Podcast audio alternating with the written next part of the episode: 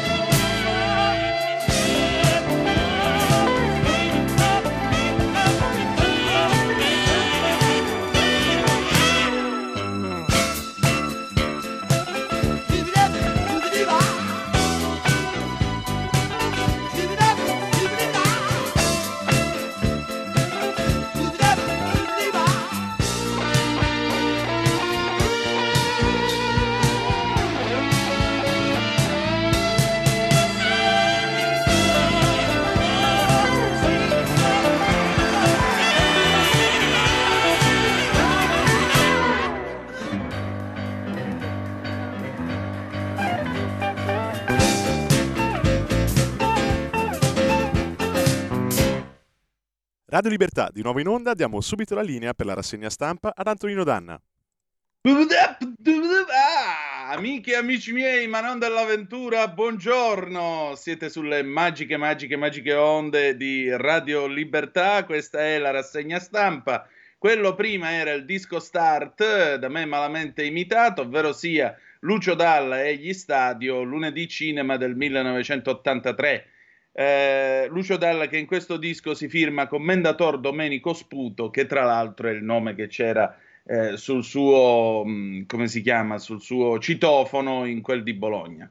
Voglio salutare e augurare buon lavoro all'immenso Federico Borsari, alias il Meneghino Volante. Buongiorno, ben trovato. Saluto tutti voi e che dire di più, insomma, ricordate, date il sangue in ospedale serve sempre, salverete vite umane, chi salva una vita umana salva il mondo intero. Secondo appello, andate su radiolibertà.net, cliccate su Sostienici e poi abbonati, troverete tutte le modalità per sentire questa radio un po' più vostra, dai semplici 8 euro mensili della Hall of Fame fino ai 40 euro mensili a livello creator, che vi permetteranno di essere coautori e co-conduttori di almeno una puntata del vostro show preferito con il vostro conduttore preferito. Noi cominciamo subito la nostra rassegna stampa perché stamattina, vi dico la verità, è una giornata, si preannuncia una giornata abbastanza movimentata. Eh, ci sono ancora gli strascichi, le polemiche a proposito delle dichiarazioni del portavoce del governatore laziale, tal eh, De Angelis, che ha parlato dicendo di ritenere innocenti Mambro e Fioravanti, e, eh, però non ha addotto alcuna prova a sostegno di queste affermazioni. In ogni caso si è scatenata di nuovo la polemica. Dopodiché abbiamo la Sardegna colpita dagli incendi, eh, il caso di Rovereto dove questa povera donna da appena 60 anni è stata colpita a morte, pestata a morte da un migrante, un senza tetto e in particolare oltre a questo abbiamo anche, abbiamo anche il tema dei dossieraggi di cui parleremo poi con Riccardo Molinari alle 9 e un quarto e eh, la stampa che pubblica un interessante servizio sull'aumento del costo delle cure mediche. Per quanto riguarda i nostri figli, il giorno già anticipa che ci sono, c'è il solito valzer delle cattedre, 200.000 supplenti che vengono spostati tipo, eh, tipo le, de, le pedine della dama su e giù per l'Italia, insomma, come vedete, non manca assolutamente niente. La notizia però con cui i giornali non sono riusciti ad aprire questa notte ma diamo, ve la diamo noi perché eh, ovviamente a quell'ora i giornali erano in stampa. La notizia arriva dalla BBC.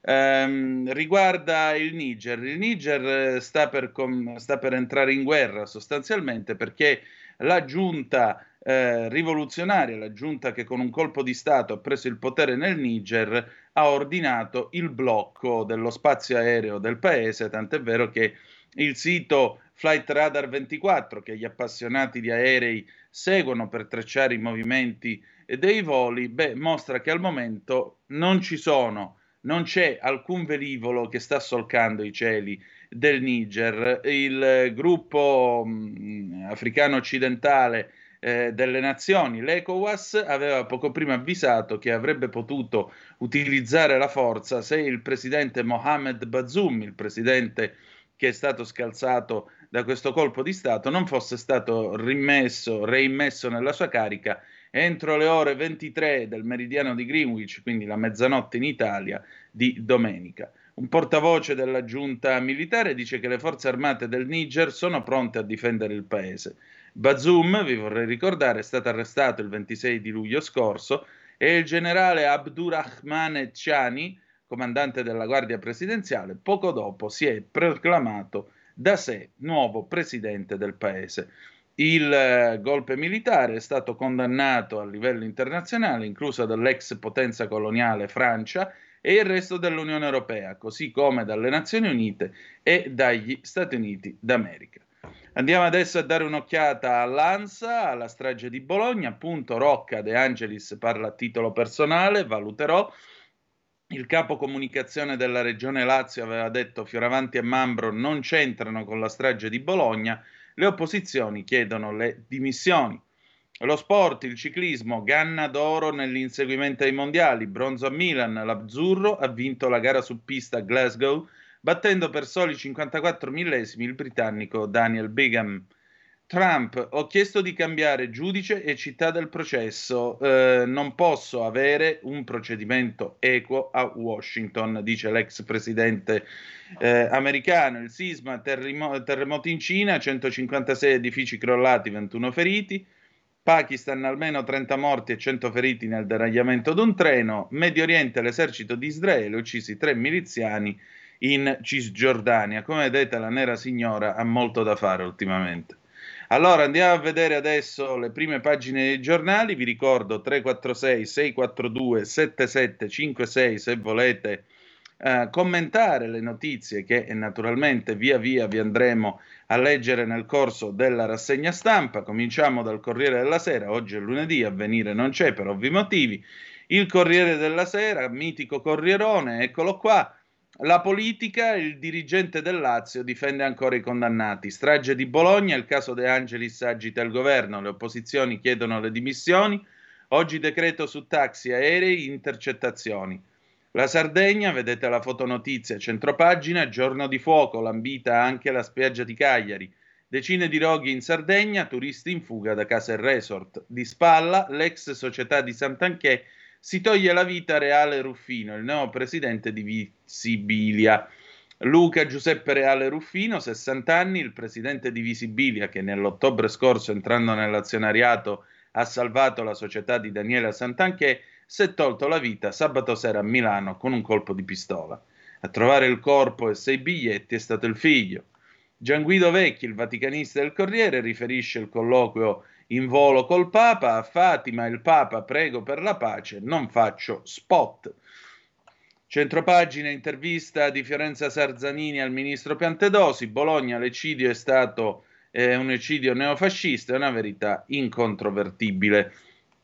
Stretta sui piromani, fino a sei anni in cella e poi la notizia di Rovereto, uccisa nel parco, orrore a Rovereto, sassate sulla testa per violentarla, arrestato un senza tetto noto per altre aggressioni. Via Poma, 33 anni senza verità per la povera Simonetta Cesaroni.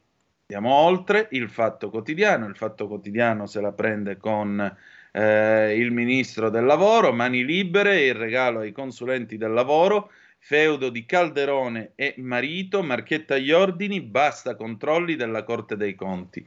Il fatto economico invece fa le pulci al piano Mattei. Piano Mattei, il rischio è un nuovo colonialismo. Meloni fa bene a cercare nuove idee per una politica italiana in Africa, ma i progetti modello Eni sfruttano i paesi anziché aiutarli, errore già commesso in passato. Anche qui la notizia è che Visibilia suicida il presidente Ruffino. Il giornale La sinistra attacca De Angelis, anche qui sul caso Bologna, Marocca valuterò, ha parlato a titolo personale, bufera sull'ex senatore per le frasi sulla strage di Bologna. L'apertura però è in piazza a tutti i costi, Landini ora si inventa lo sciopero preventivo. La CGL da sola annuncia una mobilitazione il 7 ottobre contro la manovra, che ancora non sarà stata scritta. Questo l'aveva anticipato due settimane fa in quel di Sumirago il ministro Giorgetti. Centropagina, fotonotizia, senza fissa dimora con precedenti, nigeriano uccide una donna, un anno fa terrorizzò Rovereto di spalla, prote- polemiche pretestuose sul ponte, la memoria corta del PD sul tetto agli stipendi. Uh, abbiamo poi il commento di Gian Michalessin a proposito di quanto accaduto a uh, Rovereto, l'ideologia bonista che frena la sicurezza. Neppure quattro mesi fa la segretaria del PD Ellie Schlein denunciava l'attitudine della destra a trattare il fenomeno dell'immigrazione in maniera emergenziale e lanciava una crociata contro quel raddoppio dei CPR, centri permanenza e rimpatrio, considerato indispensabile dal governo per rimandare a casa gli immigrati irregolari macchiatisi di ripetuti reati. Poi avremo modo di leggerlo tutto quanto perché chiaramente è un punto di vista da non sottovalutare. Procediamo oltre, il giorno, QN, quotidiano nazionale, giorno nazione Resto del Carlino. Ecco qua per i nostri figli, è già pronto il balletto, scuola, il solito film, 200.000 supplenti. Il Ministero corre ai ripari, 50.000 assunzioni subito, poi il concorso per 30.000 posti. I sindacati non bastano, l'allarme dei presidi. Lavoro, scatta la riforma per le società degli sport dilettantistici, più tutele per 12 milioni di atleti e tecnici di oltre 100.000 club. Centro pagina, colpite gravemente varie zone dell'isola, sud e nord, la Sardegna brucia 600 evacuati. Di spalla, Magenta, 200 euro e sei promosso, sospeso il prof. Eh, dalle città poi a sparare un bimbo di 9 anni, dalla Valtellina all'Ungheria, ucciso M237, lupo Globetrotter. Nel Pavese, picchia in strada due sorelle, ricoverato il violento. Il mattino di Napoli, migranti, naufragi e tensioni, 4 morti e 30 dispersi a Lampedusa, accuse alla Francia, 20 miglia respingimenti violenti. Il piano taxi oggi in CDM, vertice fitto a enti locali, eh, rassicurazioni sui fondi per le opere fuori dal PNRR. Papa Francesco ai ragazzi di Lisbona, lottate per la giustizia e pregate per l'Ucraina, il lessico della pace che tiene uniti il Papa e i giovani. Mezzo Napoli fa sorridere Garzia, con molti giocatori ai box per gli infortuni. Battuto 1-0 l'Augsburg, Nathan a bordo campo, il tecnico, c'è qualcuno con la testa altrove. Il tempo, strage di Bologna, vietato parlare. De Angelis è innocentista e lo ripete da 40 anni, ma solo ora parte il linciaggio. La sinistra invoca le dimissioni, Rocca prende tempo e lo difende, si esprime a titolo personale. D'Alema, Curzi, Manconi e molti altri hanno espresso i medesimi dubbi sui verdetti. C'è golpe in Niger, paesi africani divisi sull'intervento militare, a centropagina il tempo di Osho, eccolo qua. A Palazzo Chigi arrivano i decreti per più taxi e biglietti aerei meno cari. Vedete questa foto sorridente di un elegante ministro Adolfo Urso che dice, tutto soddisfatto, dopo sto decreto, quando atterrate l'applauso lo dovete fare a me invece che al pilota. Genio. Andiamo avanti, tragedia a Rovereto, il ministro Piantedosi, norme per contrastare i reati, aggredita e uccisa da un immigrato, una donna di 61 anni, è stata aggredita e violentata in un parco. L'omicida, un extracomunitario di 40 anni, è stato arrestato. Fatto grave per il quale è sceso in campo anche il ministro dell'interno Piantedosi, che ha annunciato che il governo è al lavoro per rafforzare gli strumenti di contrasto dei reati. La Repubblica, la verità negra- negata sulla strage di Bologna, scontro sul revisionismo nero, l'estremista di destra e portavoce della regione Lazio De Angelis, orgoglioso di quel che ho detto sulla bomba del 2 agosto. Il governatore Rocca lo giustifica e minimizza, le opposizioni ai familiari delle vittime in rivolta. La segretaria PD Schlein attacca Meloni. Cosa pensa di quelle parole ignobili? Ma la Premier e Fratelli d'Italia si nascondono. 50.000 migranti da redistribuire in tutta Italia, naufragi a Lampedusa, 30 dispersi. Caso Santanchesi, suicida il presidente di Visibilia, di spalla Navalny, il dissidente che si fece oppositore, centropagina Niger, i golpisti, siamo in guerra, scaduto l'ultimatum, l'esercito è in stato d'allerta. Il raduno dei 30.000 sostenitori dei golpisti nello stadio di Niamey, la fotonotizia centropagina. La stampa, medicine e visite più care, l'inflazione taglia le cure, il tesoro, riduzione delle tasse con prudenza, vietato fare nuovo deficit. Per esami privati e farmaci non mutuabili aumenti dal 10 al 40%. Uno su 10 rinuncia. Raccontateci la vostra storia. 346 642 7756. Centropagina, incendi da nord a sud, 600 evacuati, turisti in fuga dalle spiagge. L'inferno sardo. La verità, finalmente qualche toga si muove sui soprusi della pandemia, i giudici intimano al ministro fuori i dati sui morti post vaccini. Il TAR dà a Schillaci 30 giorni di tempo per fornire numeri ed età dei deceduti entro due settimane dall'iniezione. E un magistrato assolve un over 50 che non aveva rispettato l'obbligo. Quei sieri non impediscono il contagio. Centropagina, un monumentale Carlo Cambi che intervista un ancora più monumentale Antonino Zichichi, i cambiamenti del clima sono opera del sole, tutto il resto è solo ideologia.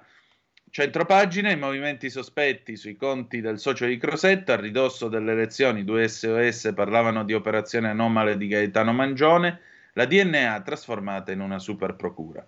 Si è sparato, ignoti motivi, suicida il presidente di Visibilia, era subentrato alla Sant'Anché. Fabio Mendolara, eh, scrive poi: L'immigrato aveva già seminato violenza a Rovereto un anno fa, ma era ancora lì, libero. Donna resiste allo stupro, africano la uccide. Libero, emergenza sicurezza, italiana uccisa dall'accoglienza, sessantenne ammazzata a pugni da un nigeriano recidivo, se il problema dei migranti non viene gestito è un pericolo per tutti. Intervista a Tremonti, la guerra può aiutare l'Europa. Di spalla il caso dossier, i primi allarmi sulla procura antimafia risalgono a cinque anni fa, così scrive Luca Palamara.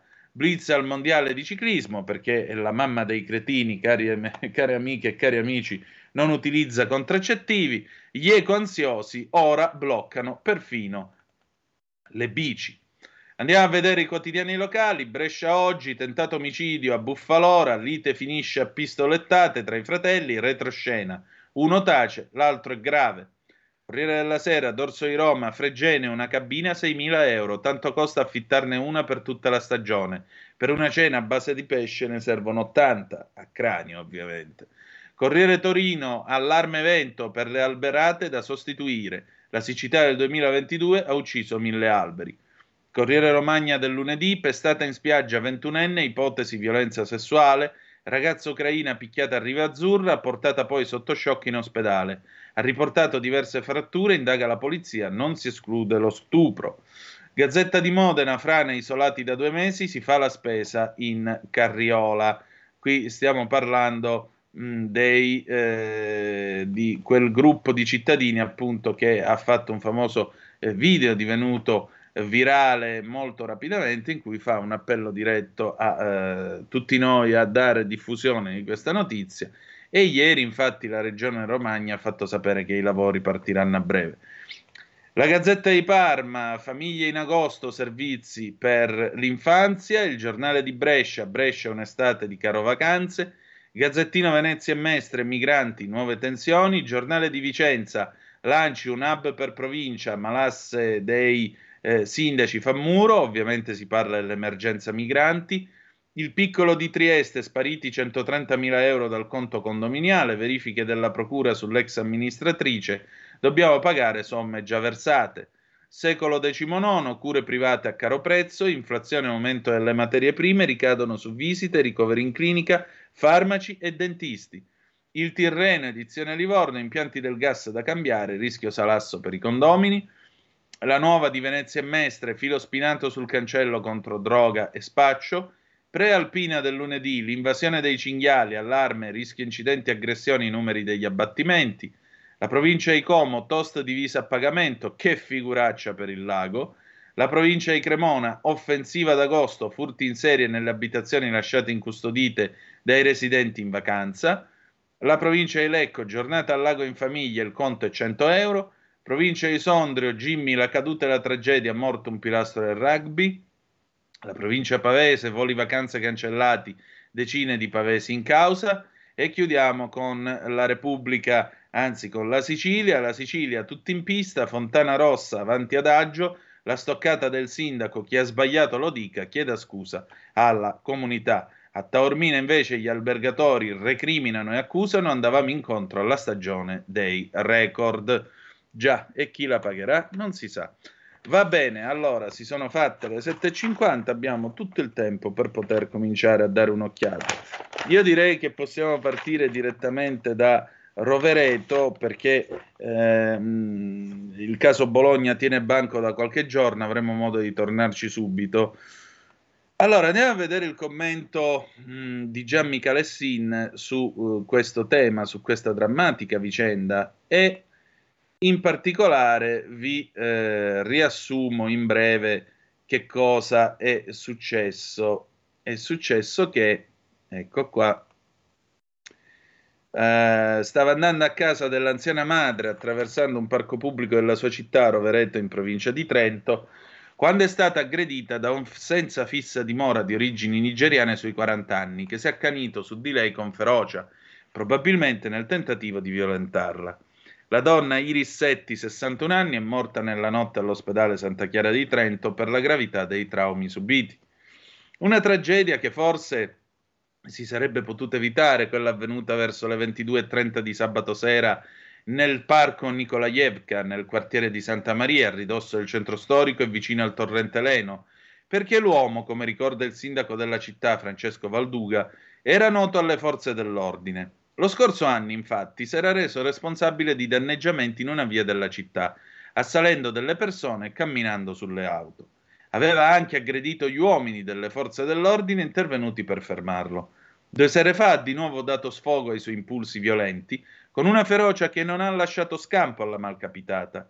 Prima ha cercato di abusare di lei, poi l'ha presa a calci e pugni.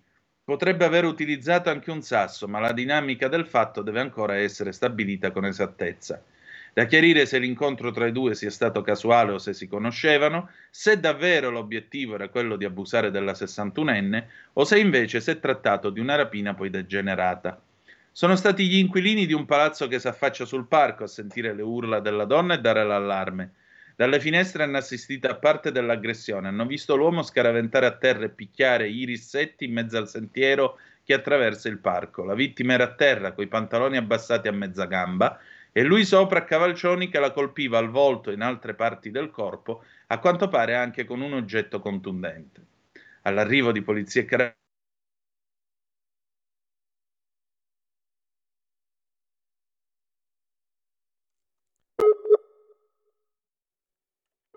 Un attimo di attesa e ripristiniamo la connessione con Antonino.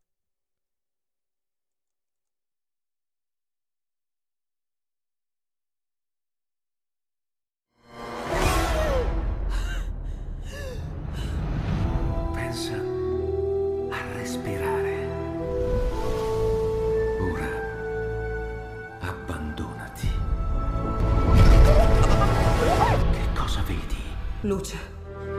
Oscurità. L'equilibrio. È tanto più grande. C'è stato un risveglio. Hai sentito? Conosco una sola verità.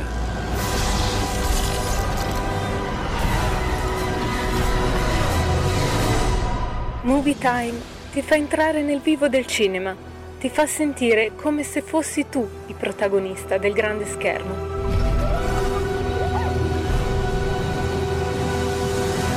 Ogni sabato dalle ore 16. Sciascia, il caso Moro, 1981. Il caso Moro. Io ho scritto quel libro in uno stato quasi di, di allucinazione, devo dire, perché io di solito quando scrivo mi diverto sempre, mi diverto tra virgolette, cioè provo un, grande piacere a scrivere, scrivere è un piacere straordinario per me. Ma il libro su Moro l'ho scritto con, con una tensione angosciosa, ecco, quasi visionaria. Non posso rivelare dettagli così, ma devo dire che dopo più di un anno di lavoro nella Commissione Moro non ho nulla da mutare a quel libro. Cioè i riscontri che lei ha trovato sì. nel lavoro della Commissione, nelle indagini, sì. coincidono con quanto lei con quello aveva intuito diciamo, avevo intuito sì. e dedotto dalle lettere e dai comportamenti pubblici che ci furono nella circostanza. Esattamente, sì. Ecco, lei ritiene in questo caso, come in altri casi, che si debba avere il coraggio di dire la verità anche contro la propria parte politica o culturale? Ah sì, penso di sì. Penso assolutamente di sì, perché la verità paga sempre, la menzogna mai.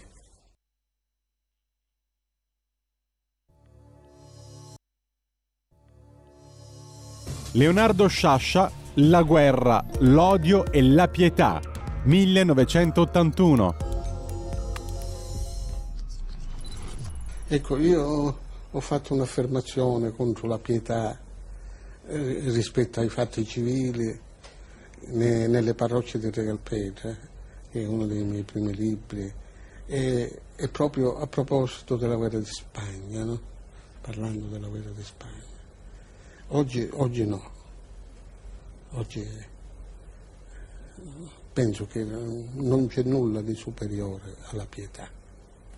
Che è un sentimento Non c'è cristiano. nulla di superiore al valore della vita umana, In ogni caso in ogni caso e in ogni circostanza. e in ogni circostanza. Sì. Questa- Naturalmente ci, ci saranno le guerre, le guerre civili, l'odio di classe, tutto quello che si vuole, ma io personalmente sono arrivato a questa convinzione religiosa e il caso Moro ha segnato una specie di, di spartiacque per, per molti italiani. Devo dire. Io mi, mi rallero che questa mia posizione, per esempio, sia stata uguale nei giovani di lotta continua. Anche loro sono arrivati a questa convinzione, il che vuol dire che, che non sono poi nel torto. Dei giovani che hanno davanti un avvenire, una speranza, che possono anche pensare a una rivoluzione, sono arrivati a questo, a ritenere la pietà un sentimento superiore, la vita umana, sacra in ogni caso, posso dire che non è che io sono invecchiato, che, che io sono diventato diverso rispetto a quello che pensavo prima, è che le circostanze, i fatti, eh, le, le cose che si sono agitate in questi ultimi anni sono valse a mutare me come a mutare certi giovani che, che vivono più avvertitamente di altri. Un nuovo modo per sostenere la tua radio. Visita radiolibertà.net. Ti basta un clic e potrai versare il tuo contributo volontario direttamente online. Potrai donare con ogni tipo di carta di credito, anche prepagata. Ti aspettiamo online su radiolibertà.net. Sostieni la tua radio con il tuo contributo volontario. Radio Libertà. La tua radio. Diamo voce alla nostra gente. La tua radio è ascoltabile anche con la televisione in digitale. Sul telecomando della televisione digitale o del tuo ricevitore digitale puoi scegliere se vedere la TV o ascoltare la radio. Risintonizza i canali radio e troverai anche Radio Libertà, canale 252.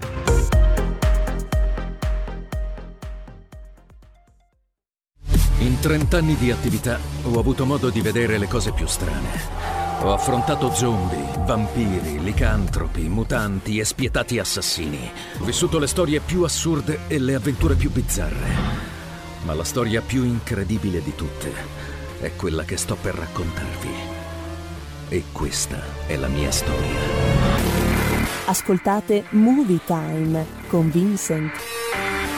Ogni sabato dalle ore 16. Stai ascoltando Radio Libertà. la tua voce libera, senza filtri né censura. La tua radio.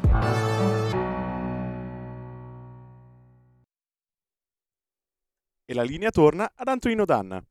Grazie Meneghino Volante, scusate ma qua eh, ogni tanto capita che la connessione faccia i capricci, si parla tanto di web di 4.0, poi però come vedete ogni tanto saltano le connessioni. Rieccoci, ci scusiamo e continuiamo la nostra rassegna stampa. È arrivato un vostro vocale al 346 642 7756. Vai Federico, sentiamo chi è. Buongiorno Antonino, buongiorno a tutti i radioascoltatori. Eh, Sistema Sanitario Nazionale Prenotazione delle visite. Bene, a Bergamo visita oculistica, la prima data disponibile febbraio 2025. 2025. Non proprio domani, visita oculistica, abbastanza importante. Allora io chiedo questo qui. Perché nelle strutture come gli ospedali pubblici si fanno visite in privato e sono la maggioranza oramai, mentre si dovrebbe fare solo visite eh, convenzionate con quella che era la mutua?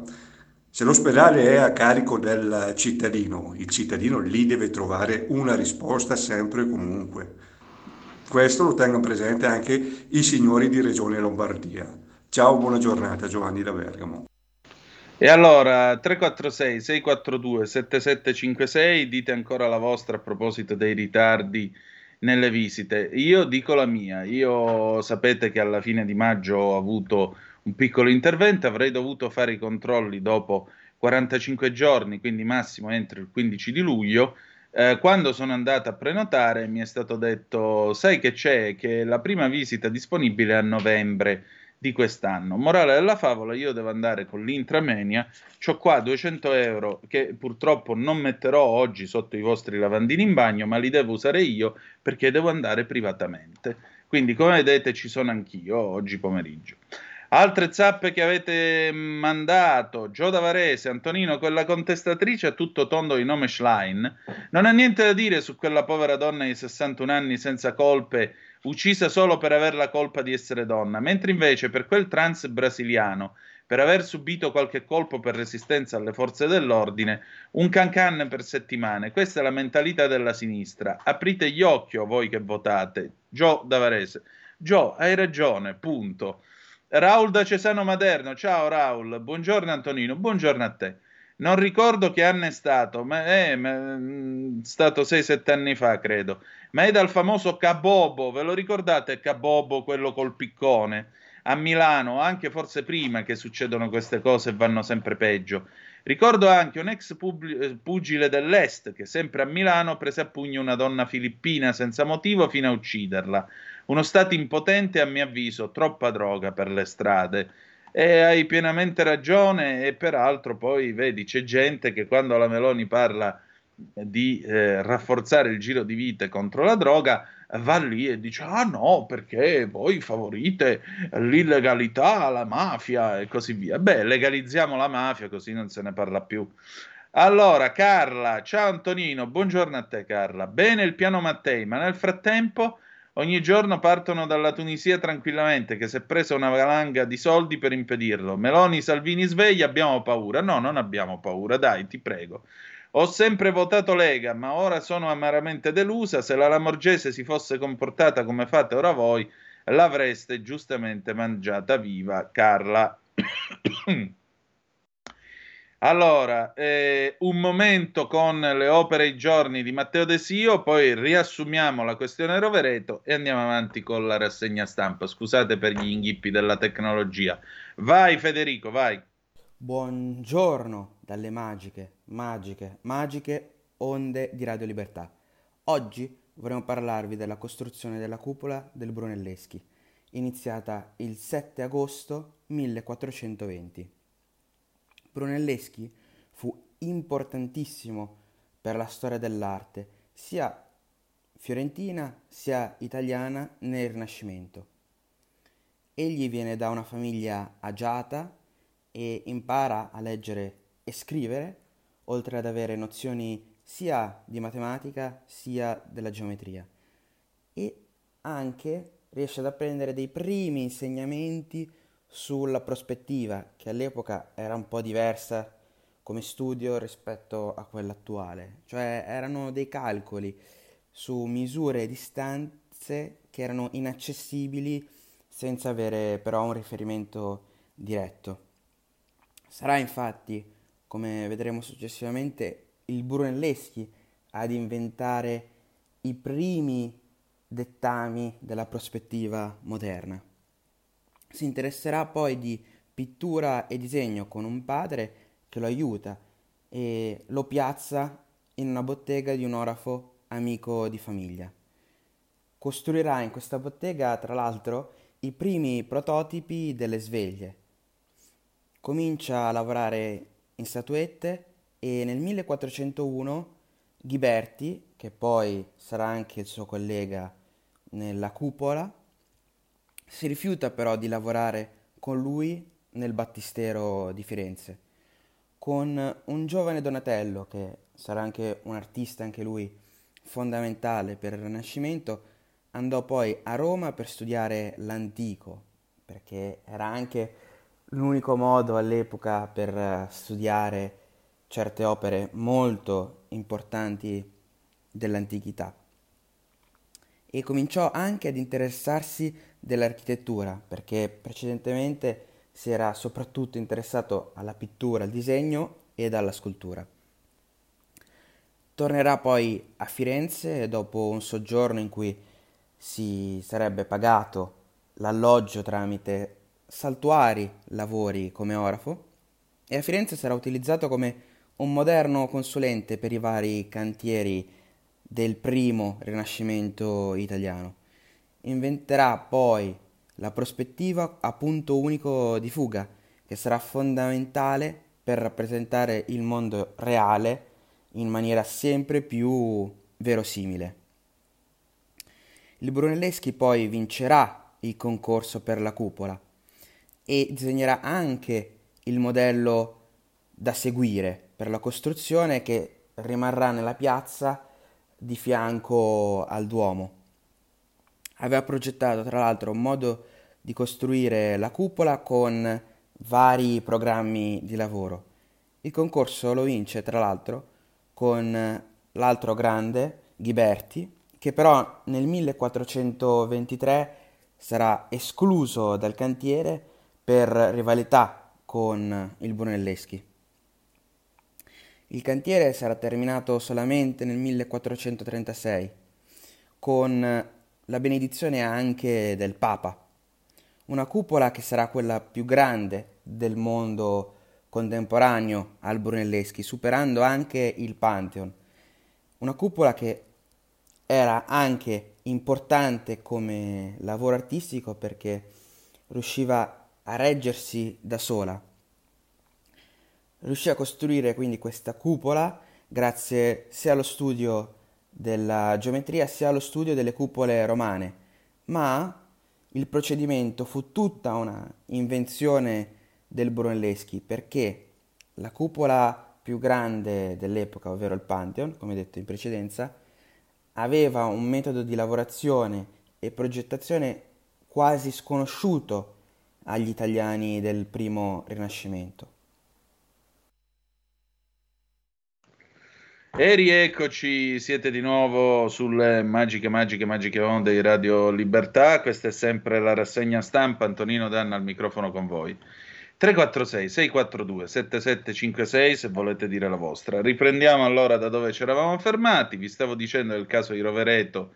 L'aggressione sabato notte in un parco di Rovereto, l'uomo uno straniero senza fissa dimora era già noto, un anno fa terrorizzò l'intera città. Vi ripeto che il ministro Piantedosi eh, dice che eh, ci sono in corso anche degli accertamenti per capire cosa dobbiamo mettere ulteriormente in campo. Matteo Salvini invece eh, dice la sua, questo assassino era già stato fermato in passato per azioni violente, chiederemo di andare fino in fondo, ma già come ha già giustamente annunciato il ministro Piantedosi, per capire come mai un delinquente del genere fosse ancora a piede libero, sottolinea Salvini. Gian Michalessin, sempre su Il Giornale, da dove eh, stiamo commentando la notizia, Gian Michalessin dice la sua e scrive: il, bru- il, brutale assassinio della 61enne Iris Setti in un parco di Rovereto, ennesimo episodio della serie di gravi violenze messe a segno da immigrati fuori controllo, dimostra ancora una volta di più come le politiche della sinistra siano inficiate da una cieca e pericolosa ideologia. La stessa ideologia che ha spinto il PD a difendere l'accoglienza senza limiti lo induce a chiudere gli occhi sulla dilagante insicurezza generata dalla mancata integrazione delle migliaia di migranti parcheggiati dai suoi governi nelle zone grigie delle nostre città zone dove stupri, violenze, rapine si susseguono alla luce del sole in un clima di conclamata impunità. Prendiamo il delitto di Rovereto. I precedenti dell'assassino fanno ben capire come solo il ricorso a quelle misure emergenziali promesse ieri dal ministro dell'interno Piantedosi, ma invise all'opposizione Dem, possa restituire sicurezza alle nostre città. Il 21 agosto di un anno fa l'omicida, già conosciuto alle forze dell'ordine, aveva seminato il panico nel centro cittadino, aggredendo i passanti e danneggiando, oltre alle auto parcheggiate, anche quella dei carabinieri intervenuti per arrestarlo. Tutto ciò non era bastato a garantirgli una prolungata detenzione. In breve era tornata a mescolarsi a una nebulosa criminale ormai così ampia da impedire l'azione repressiva delle forze di sicurezza. Proprio per questo il ministro Piantedosi ritiene indispensabile un decreto sicurezza contenente misure in grado di rafforzare tutti gli strumenti a disposizione delle forze dell'ordine per contrastare i più ricorrenti fenomeni criminali e di, e di ins- insicurezza. Oltre all'indispensabile moltiplicazione delle forze di polizia, le misure dovranno prevedere norme capaci di impedire il veloce ritorno in libertà di chi delinque e provvedimenti in grado di moltiplicare gli spazi detentivi. Ma l'emergenza anticriminalità deve necessariamente essere accompagnata da quel raddoppio dei CPR indispensabili a garantire un rapido ritorno ai paesi d'origine dei migranti abituatisi a delinquere altrimenti forze di sicurezza, tribunali, carceri continueranno a rivelarsi inadeguati a contenere il clima di insicurezza generato da quella percentuale di migranti che ha fatto del crimine un modello di vita. Sono d'accordo con Michalessin. Voi invece che cosa ne pensate? Andiamo a vedere invece, visto che già mi state scrivendo delle zappe sul tema, anzi ora ve la leggo subito questa che è arrivata adesso adesso. Giussi, sanità italiana, solidarietà a tutti i medici aggrediti, ma non ci si stupisca se la gente è esasperata. Invece di pensare all'esercito davanti agli ospedali, si spenda più soldi per, più soldi per potenziarla questa nostra sanità. E non si venga a dire che non ci sono i soldi, si smetta di mandare milioni alla nazi ucraina e i soldi li avremo. Ma dimenticavo, noi dobbiamo essere gli zerbini agli ordini dell'USA. Eh, misero ceclo, cieco atlantismo. Torniamo a noi. Allora, la stampa, vediamo un po' che cosa dice la stampa a proposito delle visite, pagina 6. Eccoci qua. Allora, medicine e visite più care, l'inflazione taglia le cure, 1 su 10 ora rinuncia.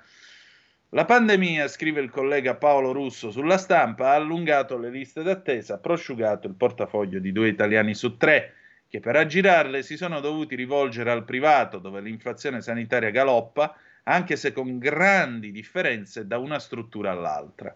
Solo che per la sanità privata in rete non ci sono cli- siti che con un clic ti dicano dove andare a spendere di meno per un attack o una visita dal cardiologo, ragion per cui per molti assistiti il post-Covid si è rapidamente trasformato in una stangata, che non ha risparmiato nemmeno le visite specialistiche fatte in regime di intramenia, ossia quelle effettuate dai medici ospedalieri pubblici in forma privata dentro gli stessi ospedali.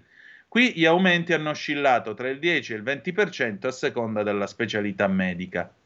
I farmaci a pagamento più diffusi hanno fatto a loro volta un balzo in avanti di oltre il 10% a inizio anno, il prezzario per visite mediche e accertamenti diagnostici come TAC, risonanza o ecografie in alcuni grandi gruppi sanitari privati è andato su in media del 25%, mentre la poltrona del dentista è diventata più costosa in un 30-40% dei casi per compensare i rincari del 9% sul materiale ortodont- odontoiatrico come capsule o impianti, oltre a quelli del caro bollette che non hanno risparmiato nessuna struttura sanitaria. In particolare i laboratori diagnostici più energivori degli altri. Eppure, a guardare le statistiche all'Istat, mai pubblicate, alla voce servizi sanitari e spese per la salute nel triennio 2020-22 corrisponde un aumento dei prezzi del 2,5%, più accentuato per i servizi ambulatoriali dove l'inflazione è stata del 3,3% e per i ricoveri dove si è al più 3%. Ma il problema, spiega Alessandro Solipaca, ricercatore Istat e direttore scientifico di Osserva Salute della Cattolica di Roma, è che se i prezzi delle prestazioni sanitarie private crescono meno dell'inflazione generale, a livello di spesa è l'esatto contrario, perché a ogni euro in più speso per acquisti e prestazioni di vario genere ne corrisponde uno e mezzo per visite, accertamenti, ricoveri. Inoltre, dietro quegli incrementi contenuti, si nasconde una grande differenza nell'andamento dei prezzi da una struttura all'altra e a seconda dell'area geografica del paese dove il dato è rilevato. La medesima prestazione, infatti, può lievitare di oltre il 500% da una struttura sanitaria all'altra, conferma Laura Filippucci, economista e consulente di altro consumo, l'associazione che in una fotografia scattata di recente ha rilevato come le liste d'attesa abbiano costretto il 70% di chi necessitava di una visita medica e il 60% di chi doveva sottoporsi a un esame diagnostico a rivolgersi a una struttura privata. Tanto che la spesa sanitaria sostenuta di, cas- di, tasca propria dagli assistiti è continuata a crescere fino ad arrivare passo dopo passo a 39,7 miliardi di euro per un totale di 150 milioni di prestazioni erogate a 44,1 milioni di persone, ossia il 73% della popolazione secondo il rapporto RBM Censis. Il che, fatti i debiti calcoli, significa che ogni italiano costretto a bussare dal privato ha prelevato alla fine dal conto circa 910 euro all'anno. C'è un audio, vai Federico. Ciao Antonino, sono Walter. Ma guarda, sull'immigrazione il problema, a parte quello dell'ordine pubblico, è che c'è un giro di soldi spaventoso. Tu pensa che ogni immigrato che abbia qualsiasi piccola grana ha un avvocato d'ufficio che lo gestisce, hanno studi legali specializzati nei ricorsi per la richiesta della, della cittadinanza o del permesso di soggiorno. Ci sono talmente tanti soldi che noi andiamo contro un muro e rimbalziamo costantemente. Cominciamo a togliere l'assistenza legale gratuita, col Kaiser gratuita perché la paghiamo noi, a tutte queste persone, come succederebbe a un italiano in un paese estero legalmente, se questi hanno i soldi si difendono, se no prendono su una bella barca o come si diceva qualcuno, ciappe nel camel e tornano a casa. Ciao Antonino.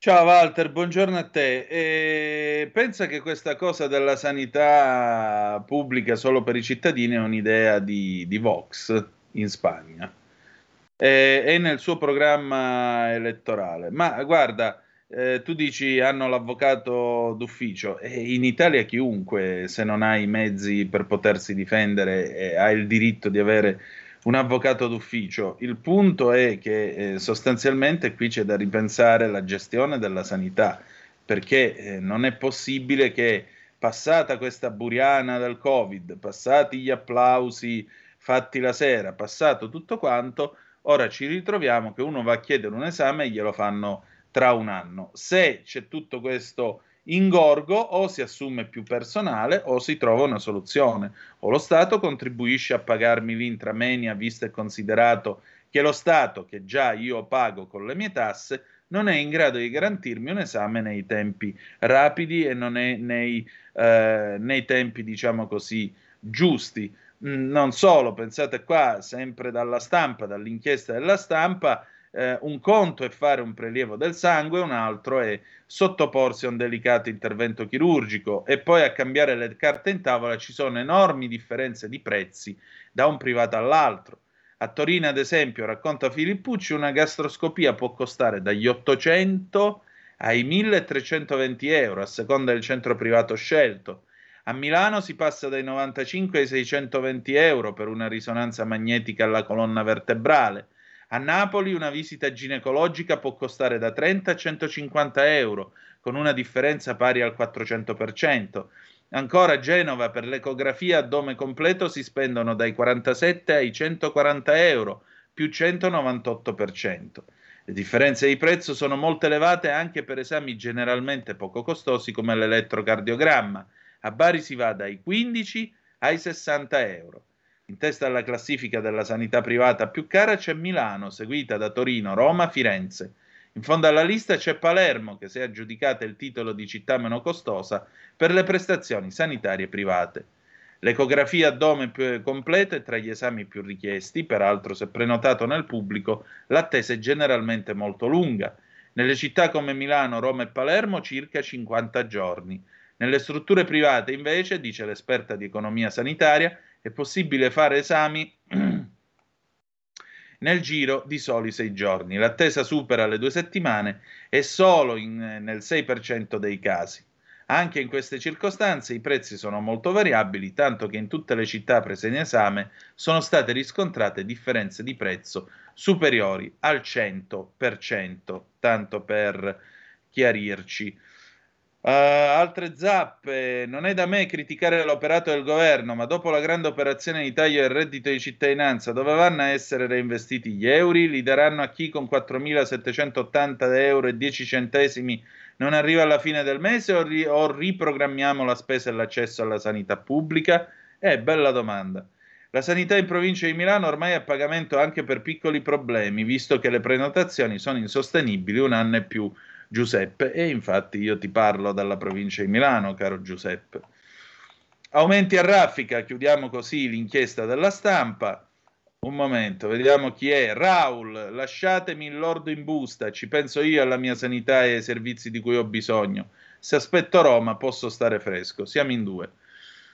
Eh, il dossier aumenti a raffica, chiudiamo quindi questa inchiesta fatta dalla stampa, pensate, le visite, consulto con ecografia più 44,4%, ricoveri sino a 1300 euro per un giorno in clinica, dentisti, il caro poltrona arriva a più 30-40%, farmaci in 7 mesi più 10,4%, tutta la fascia C eh, diamo qualche numero, pensate, pesanti rincari anche per i medicinali contro patologie gravi, il Dantrium usato contro l'ipermetabolismo fulminante nella confezione da 36 flaconi costa ben 168,80 euro in più. In aumento anche i costi dei farmaci di uso più comune, come la tachipirina iniettabile, che nella confezione da 7 flaconcini è passata da 78,54 euro a 87,96 euro, con un rincaro del 12%. L'antidolorifico Toradol nella scatola con 10 pillole da 10 mg, milligrammi è passato da 13,40 a 14,20 euro. Il Muscoril, utilizzato per curare lombosciatalgie, nevralgie e altre patologie, ha raggiunto i 19,85 euro. Il prezzo dei farmaci da banco senza ricetta, come aspirina, Voltaren o Buscopan, è aumentato in media del 5,1%. Ci si può consolare sapendo che gli aumenti dei prezzi sono regolamentati dalla legge 537 del 93 che li consente solo all'inizio di ogni anno dispari.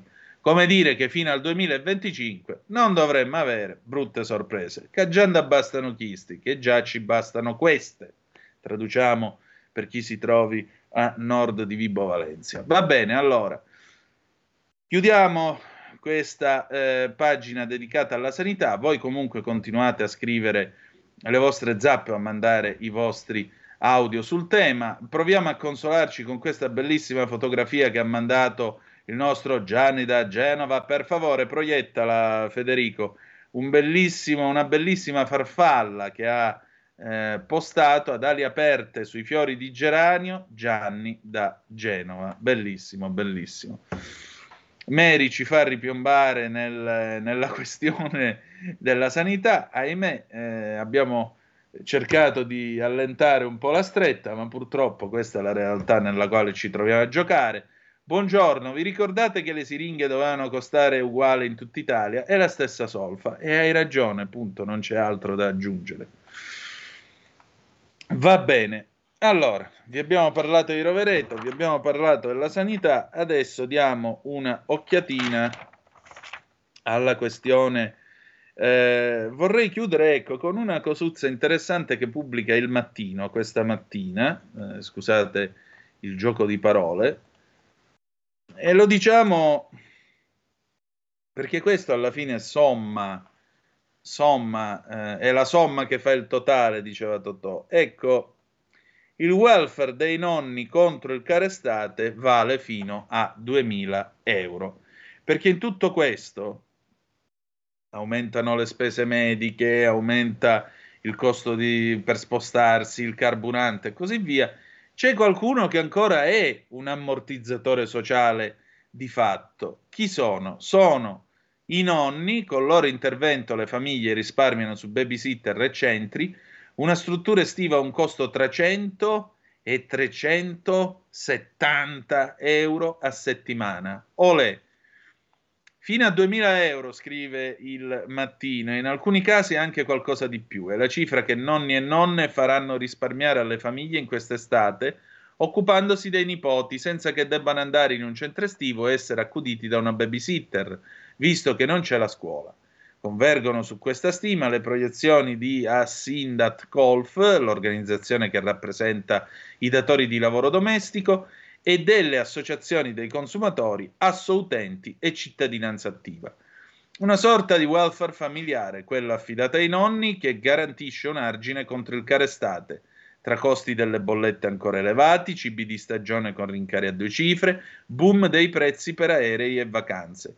Anche perché le alternative gratuite o a basso prezzo latitano. Gli oratori nelle chiese e i centri estivi organizzati dai comuni, infatti, quasi sempre non coprono tutti e tre i mesi estivi e in diversi casi si fermano addirittura al 20 luglio. Nel caso degli oratori a volte li chiudono anche per eccesso di bestemmie, perché diciamo pure che i ragazzini ultimamente hanno un linguaggio che nemmeno i carrettieri di una volta. Ci sono poi limiti ISE, variabili ma non elevati, per accedere ai contributi comunali per i centri estivi convenzionati e l'apposito bonus fino a 100 euro a settimana, ma sempre in base al reddito, vale solo per i figli di chi è dipendente della pubblica amministrazione o pensionato dell'INPS. Secondo Assindat Golf, eh, una o un babysitter regolarmente assunto a tempo pieno può costare da 1.600 a 1.800 euro al mese in tutta l'estate si arriva a circa 5.000 euro. E il caso più estremo, quello in cui una coppia ha bisogno di una copertura per tutta l'estate, 8 ore al giorno, per 5 giorni a settimana, perché entrambi i genitori sono lavoratori, non hanno ferie o smart working e nessun altro può badare ai figli durante il giorno.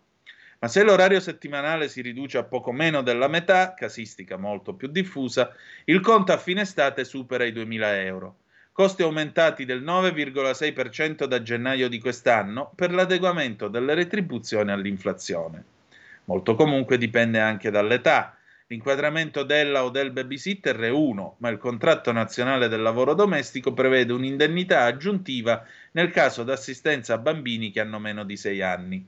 Una o un babysitter che assiste un minore di 6 anni per 40 ore a settimana ai minimi retributivi può guadagnare 1298 euro e centesimi 27 al mese, ma il costo per le famiglie arriva a 1839 e centesimi 16 di euro, visto che bisogna prevedere la tredicesima spalmata sui mesi, le ferie, il TFR e i contributi, anche se si tratta solo di un'assunzione fatta per il periodo estivo.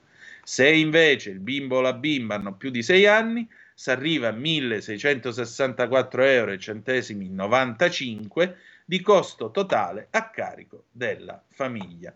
Quindi ringraziamo i nonni anche e soprattutto per questo motivo, non soltanto per l'affetto, ci mancherebbe pure. 30 secondi di pausa, poi il meteo e dopodiché Renato Zero, Triangolo 1978. Lui chi è? Grandi! Stai ascoltando Radio Libertà. La tua voce libera, senza filtri né censura. La tua radio.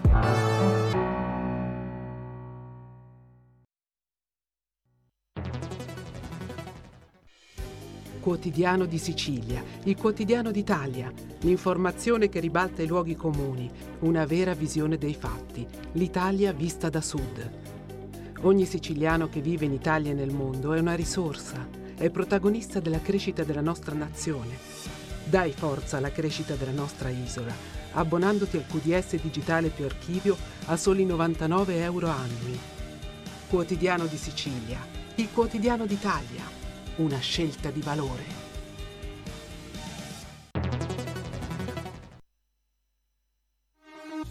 Porta con te ovunque Radio Libertà. Scarica la app per smartphone o tablet dal tuo store o dal sito radiolibertà.net. Cosa aspetti? Stai ascoltando Radio Libertà, la tua voce libera, senza filtri né censure, la tua radio.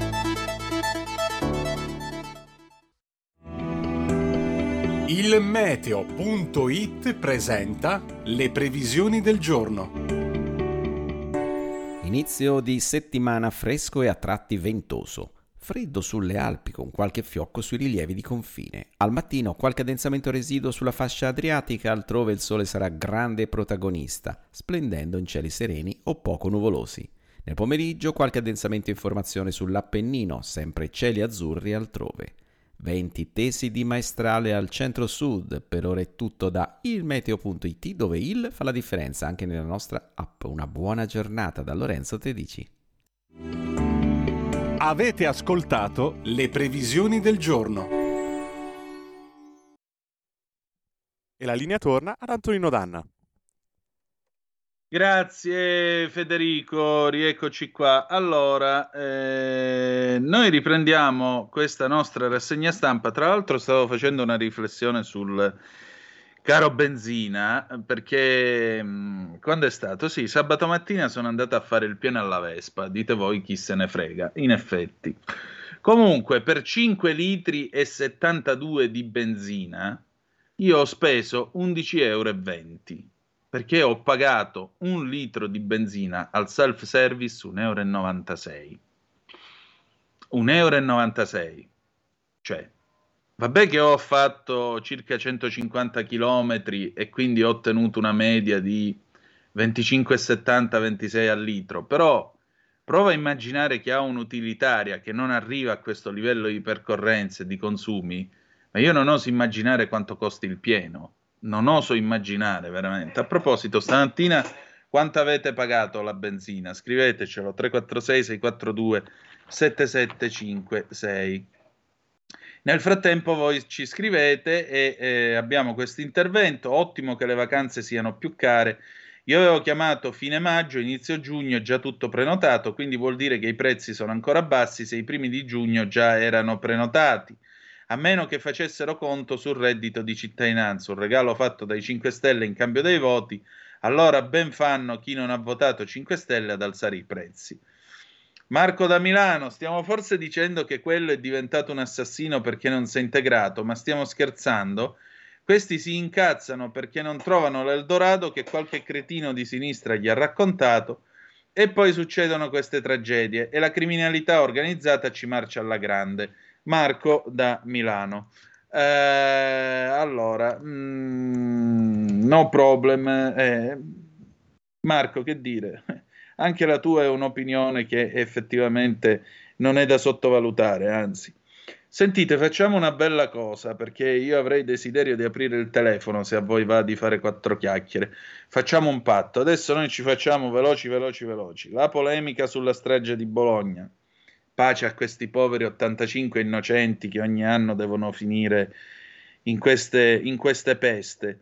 Dopodiché eh, ci occupiamo delle supplenze dei nostri figli e chiudiamo con la Sardegna, ma soprattutto, ma soprattutto con l'intervista che Carlo Cambi ha fatto al professor Zichichi, che col permesso di tutti quanti, soprattutto di per Giorgio Di Freddi, che eh, lo ha più volte preso di mira, eh, il professor Zichichi continua a essere quel gigante del, della scienza che egli è. Per cui, a maggior ragione, avrei piacere di leggervi questa, questa intervista. Fedele, eh, ma Antonino col 2T sei una bestia di Satana per gli ecoansiosi. Allora, Fedele, io vi, vi devo confessare una cosa. Tu l'hai detto per scherzo, io ti dico la verità. Vi giuro che eh, quando io metto in moto e la Vespa fa la nuvoletta di fumo azzurro perché eh, lo, c'è il miscelatore, quindi il miscelatore perde dentro al carburatore, quando metti in moto al mattino, la, dopo tutta la notte, pigli e ti fa la nuvoletta azzurra. Poi dopo si assesta. Ci credete che effettivamente qualche dubbio di coscienza viene pure a me?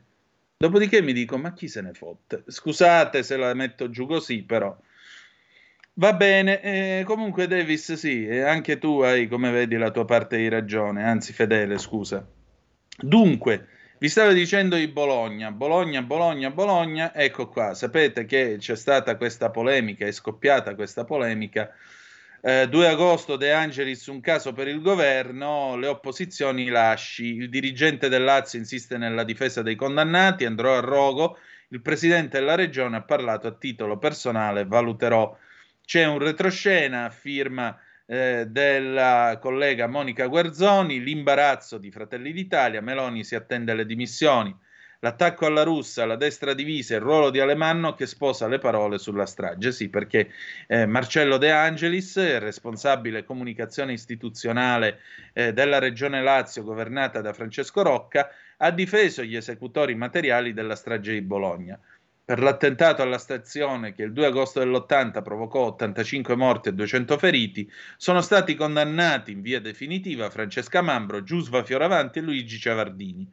Eppure il giornalista e politico scelto dal governatore di destra per i tre terroristi neri, eh, secondo lui i tre terroristi neri non c'entrano nulla con la strage.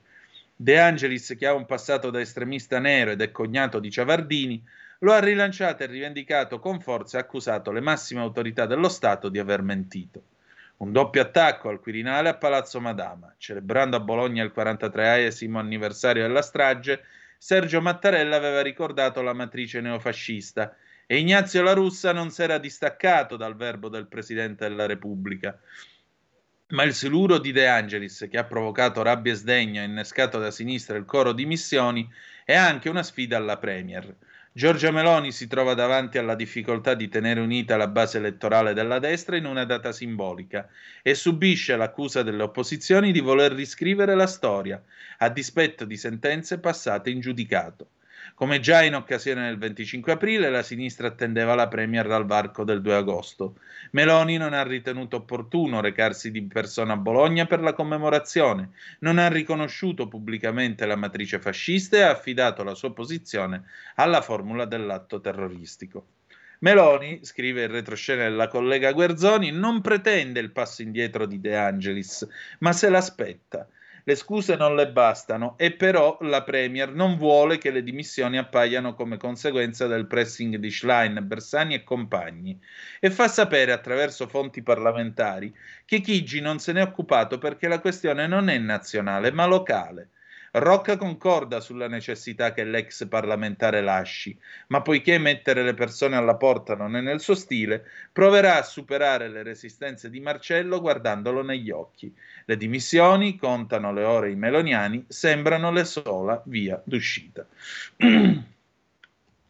si dimetta e vada, insomma, se non ha niente da dire. Vedete, il punto è che eh, tu puoi avere tutte le idee che vuoi, però dopo tre gradi di giudizio, dopo un'inchiesta che è durata, eh, che è durata più di vent'anni, dopo che i giudici alla fine hanno scritto una sentenza, quella è la verità, perché la sentenza finale alla fine eh, dovrebbe accertare la verità.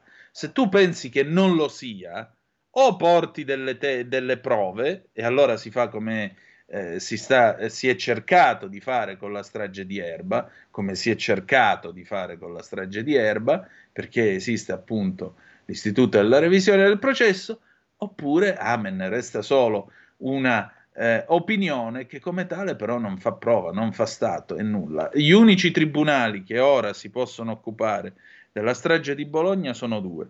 Uno è il tribunale di Dio, se uno ci crede, e l'altro è il tribunale della storia, quando avremo tutte le carte in mano desecretate. Allora, posso dare un consiglio? Con la mia utilitaria faccio sempre metà serbatoio e col peso minore consuma molto di meno. Faccio un pieno ogni tot mesi solo per tenere pulito il serbatoio. Raul da Cesano Maderno. Raul, tu in pratica fai come la Formula 1, c'hai le tattiche per correre. Francesco da Genova, car- caro Antonino, a Genova con la Vespa due tempi non puoi circolare, ma la mia è Euro 3 però. Io con un PX 150 rosso giro solo la sera e i festivi. Bello sto PX. Mm, mi gusta molto, pure la mia è rossa. non facciamo il ponte tra Sicilia e Calabria, sarebbe in partenza un disastro per l'Italia. Guardate quanto ci è costato fino ad ora e per non avere niente, per fortuna, chissà quanto costerebbe se si va avanti. Beh, ci è costato così fino ad ora perché la classe politica non ha avuto il coraggio di farlo. Che cosa c'entra questo? Fabio da Crema, stamattina ho fatto il pieno al self-service Q8, la verde l'ho pagata 1,94,9 per un totale di 80 e- 82 euro di pieno. Cotica. Buongiorno, Conte di nome ma non di fatte, la sinistra bisogna denunciarli per istigazione alla sommossa. Un'altra cosa, dove stanno e hanno incendiato dovrebbero interdire l'uso e specialmente costruzioni di qualsiasi tipo, turistiche o rurali, per oltre 200 anni minimo, così che incendiare non converrebbe più. E anche questo è da vedere. Eh, non è male come, come proposta. Allora, andiamo adesso alla Sardegna. Scusate, andiamo a raccontarvi quello che sta succedendo in eh, Sardegna. Anzi, no, prima della Sardegna andiamo sul giorno perché abbiamo il balletto dei supplenti, così almeno eh, chi ha figli in età scolastica eh, come me può eh, cominciare a preoccuparsi già adesso.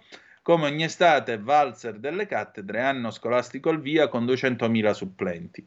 A un mese dalla prima campanella mancano docenti di ruolo, il Ministero annuncia 50.000 assunzioni e un maxi concorso, ma non verranno coperti tutti i posti vacanti e disponibili. Olè!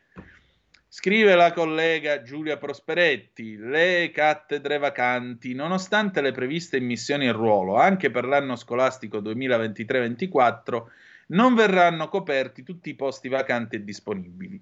Il ministro dell'istruzione Giuseppe Valditara ha annunciato per gli insegnanti 50.807 assunzioni, alle quali si aggiungeranno 30.000 posti per il prossimo concorso PNRR programmato per settembre, al fine di realizzare nei prossimi anni il target finale di 70.000. Numeri che, replicano i sindacati, non riusciranno a coprire l'intero contingente di posti disponibili. A fronte delle, delle assunzioni annunciate, commenta Gianna Fracassi, segretaria generale della FLC-CGL, mancano all'appello oltre 50.000 posti, al netto del numero di posti che non saranno assegnati e che lo scorso anno furono circa la metà. In tale scenario, stando alle stime dei sindacati, saranno oltre 200.000 i supplenti annuali, un conto al quale vanno aggiunti i docenti precari chiamati per le supplenze brevi, una situazione denunciata anche dai presidi. Non si riescono a coprire gli oltre 200.000 posti occupati da personale non di ruolo. Se si passasse all'assunzione da parte delle scuole, questo problema sarebbe risolto, ha commentato il presidente NP Antonello Giannelli. Si procederà con le nomine dei docenti a fine settembre e primi di ottobre, sottolinea Giuseppe D'Aprile, segretario generale Will Scuola Rua. Gli alunni rischiano di cambiare anche tre docenti dall'inizio sulla, dell'anno sulla stessa disciplina e all'appello mancano pure i presidi. Ole in scioltezza. Un'ultima cosa, sì, so c'è, c'è una telefonata, però caro amico richiama tra cinque minuti perché io devo chiudere Anzi, vorrei chiudere con la Sardegna e col professor Zichichi, se mi permettete un attimo. La Sardegna brucia, le fiamme spinte dal vento, i turisti in fuga, 600 evacuati. Oggi il decreto anti-piromani, ettari di campagna in fumo, danni pesantissimi per aziende e agriturismi in tutta la regione. Sul tavolo del Consiglio dei Ministri il decreto che inasprisce le pene per chi applica i roghi. Secondo lo European Forest Fire Information System, in Italia quest'anno sono andati in fumo già 56.000 ettari, con 177 grandi incendi oltre i 30 ettari.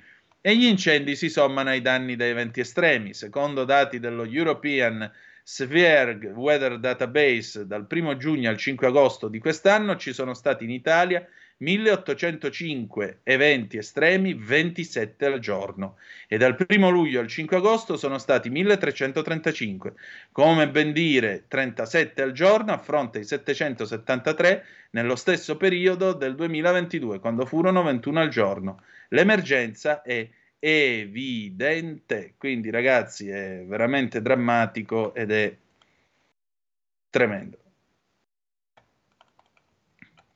Allora,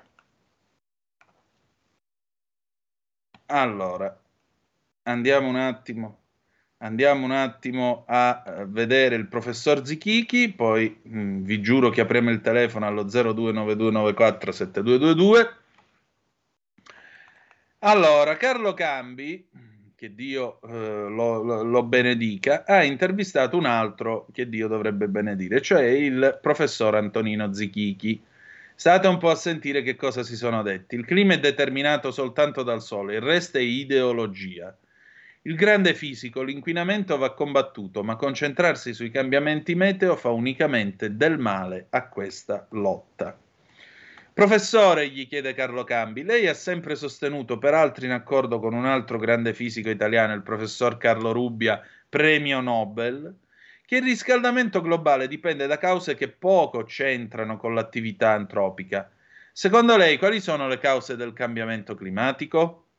Risposta: tutto dipende dalla nostra sorgente di energia e calore, il nostro Sole. È l'attività solare che, incli- che incide sul clima. Immaginare che l'uomo possa avere la forza del Sole è un po' presuntuoso. Mm, un po', professore. un po' tanto, direi. Si sostiene da autorevoli studiosi che vi sia una sorta di andamento ciclico delle temperature del pianeta, periodi freddi alterna- alternati a periodi caldi. Noi saremmo nella fase finale di un periodo di riscaldamento e dunque con fenomeni più accentuati. La convince questa spiegazione? No, non mi convince. E comunque non ce n'è bisogno se diamo per acquisito, come io ritengo sulla base delle mie conoscenze, che l'andamento del clima è legato all'attività del Sole. Come si spiega il proclama secondo cui il 99% della scienza sarebbe concorde nel sostenere che gli uomini stanno uccidendo il pianeta, mentre molti premi Nobel sostengono che questa è un'affermazione priva di fondamento?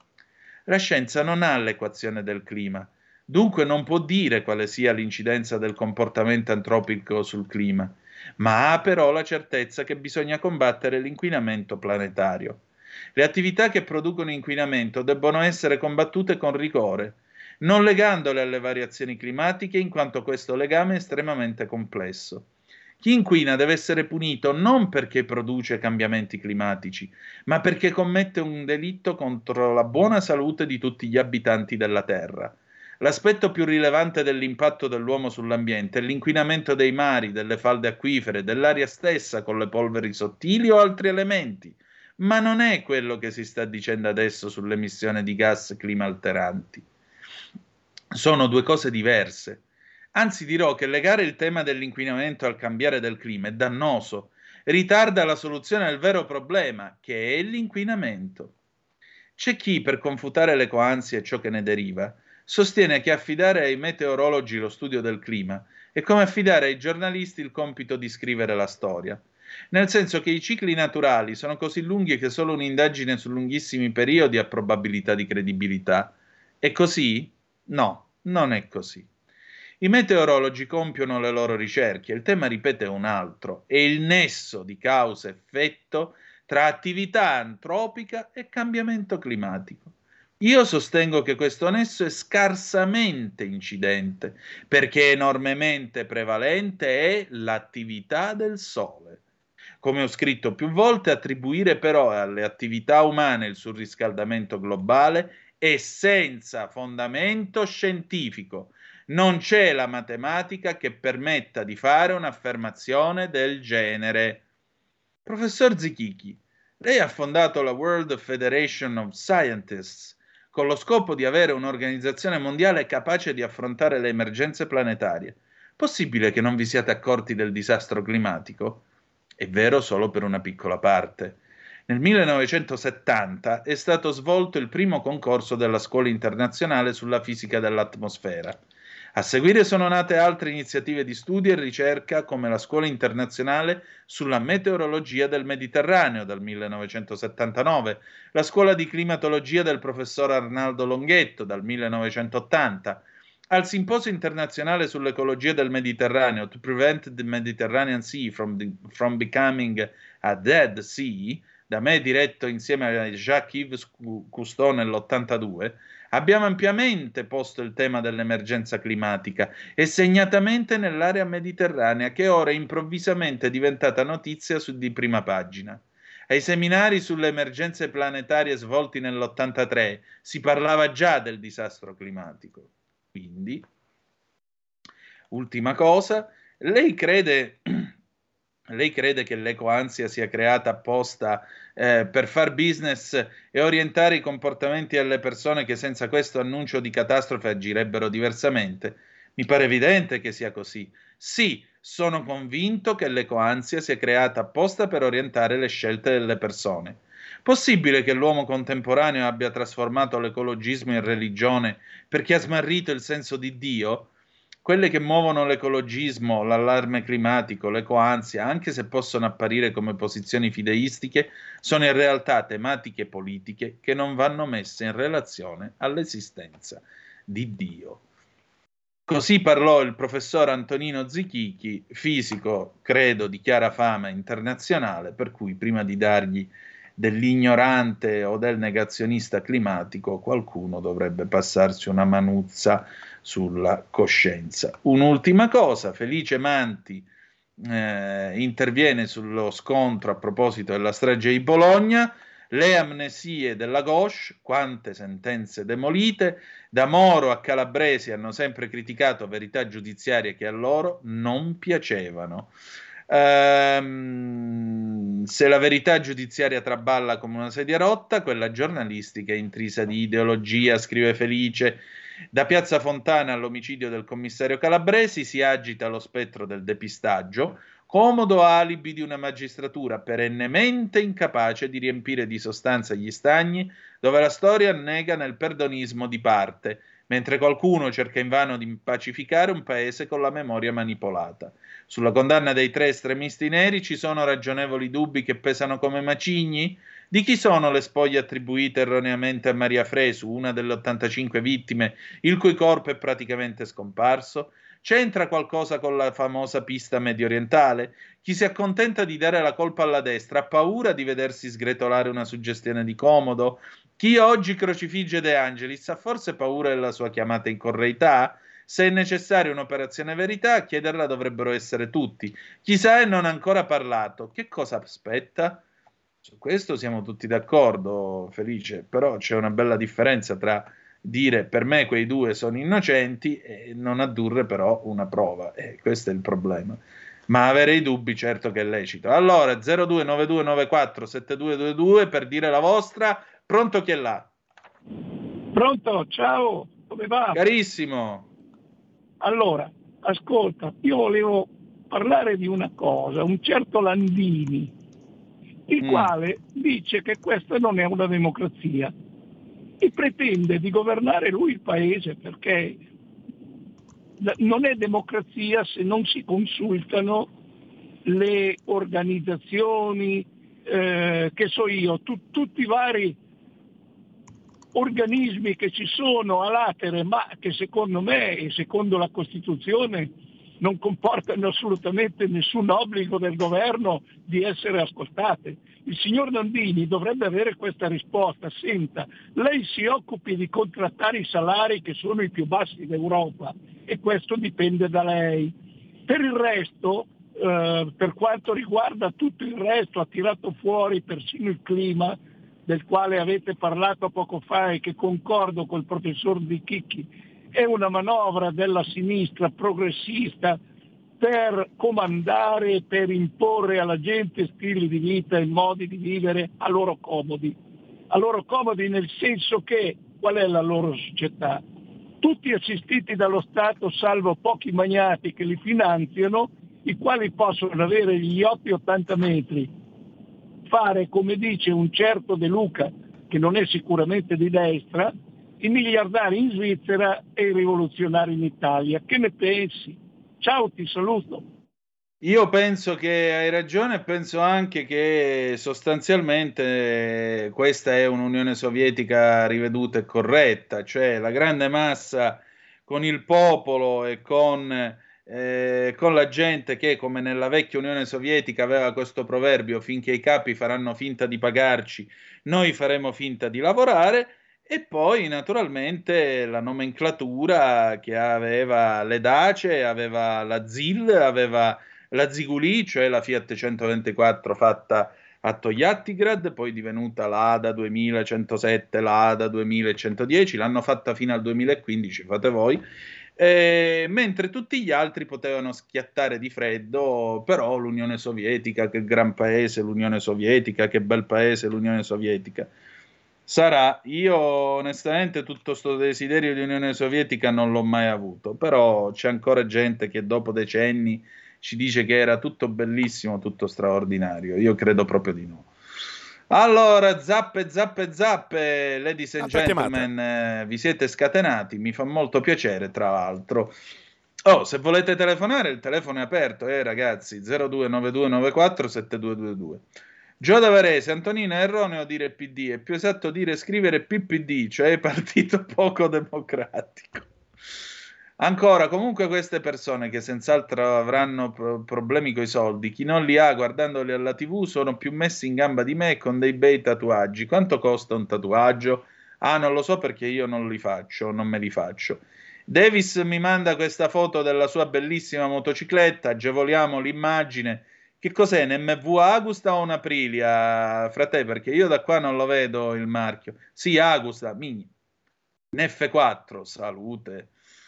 Tutta, tutta causa dei cambiamenti climatici, solo autocombustione. Sì, come nei Griffin, alla fine ci estingueremo vestiti da inglesi dicendo ho deciso di autocomburre, boom, e bruci.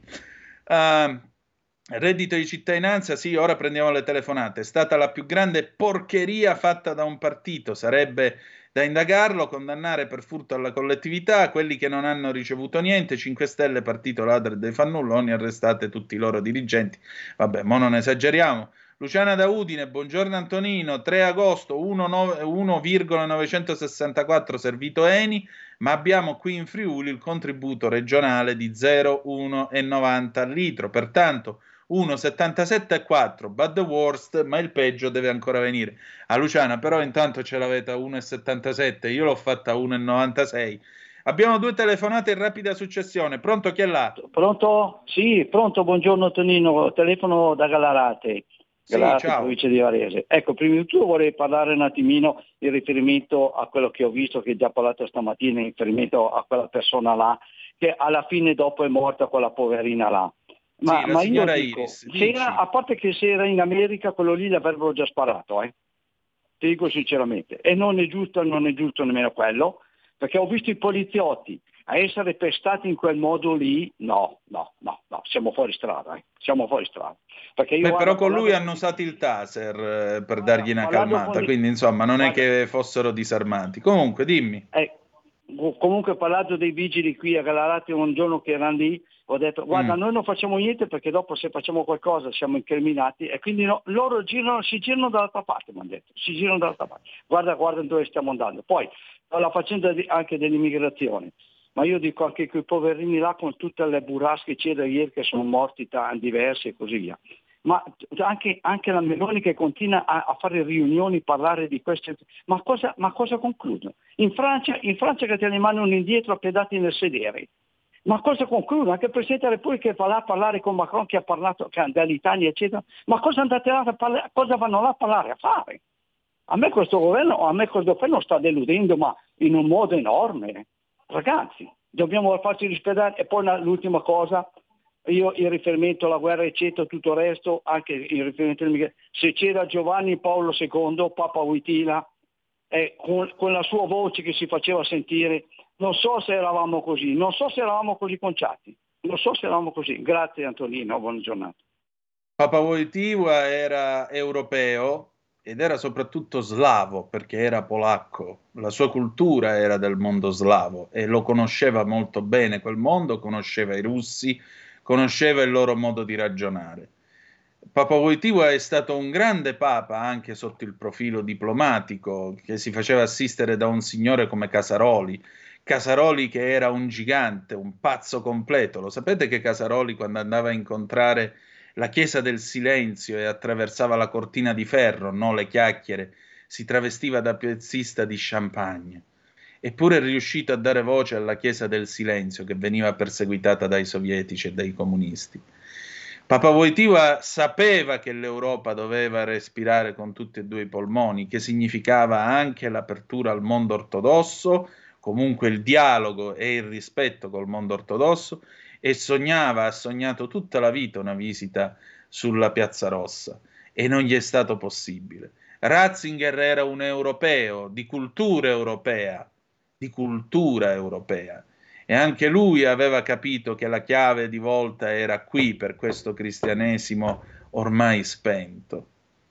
Poi dopo è venuto un altro che invece ormai dice vabbè l'Europa può andare a remengo eh, ci dobbiamo occupare di altro. Io non ho ancora capito cos'altro, anche perché a livello diplomatico si è calato le brache con la Cina, sta mandando in giro zuppi in questo tour mondiale che sostanzialmente è un modo per segnalarlo a tutti gli altri in vista del prossimo conclave, così ci beccheremo il cardinale di Sant'Egidio, l'ONU di Trastevere, e poi vedremo che cosa succederà.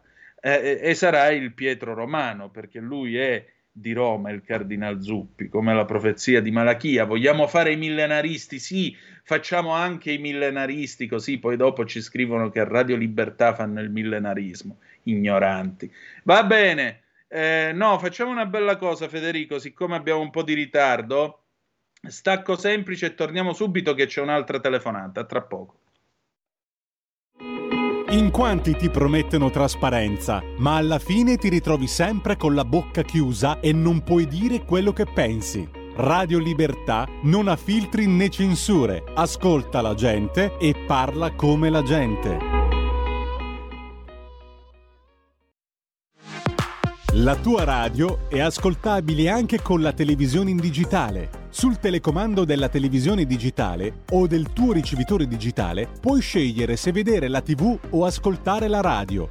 Risintonizza i canali radio e troverai anche Radio Libertà, canale 252.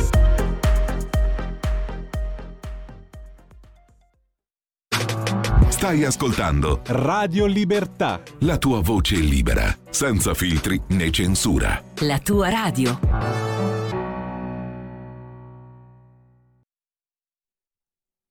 Ridiamo la linea ad Antonino Danna, abbiamo un ascoltatore in linea.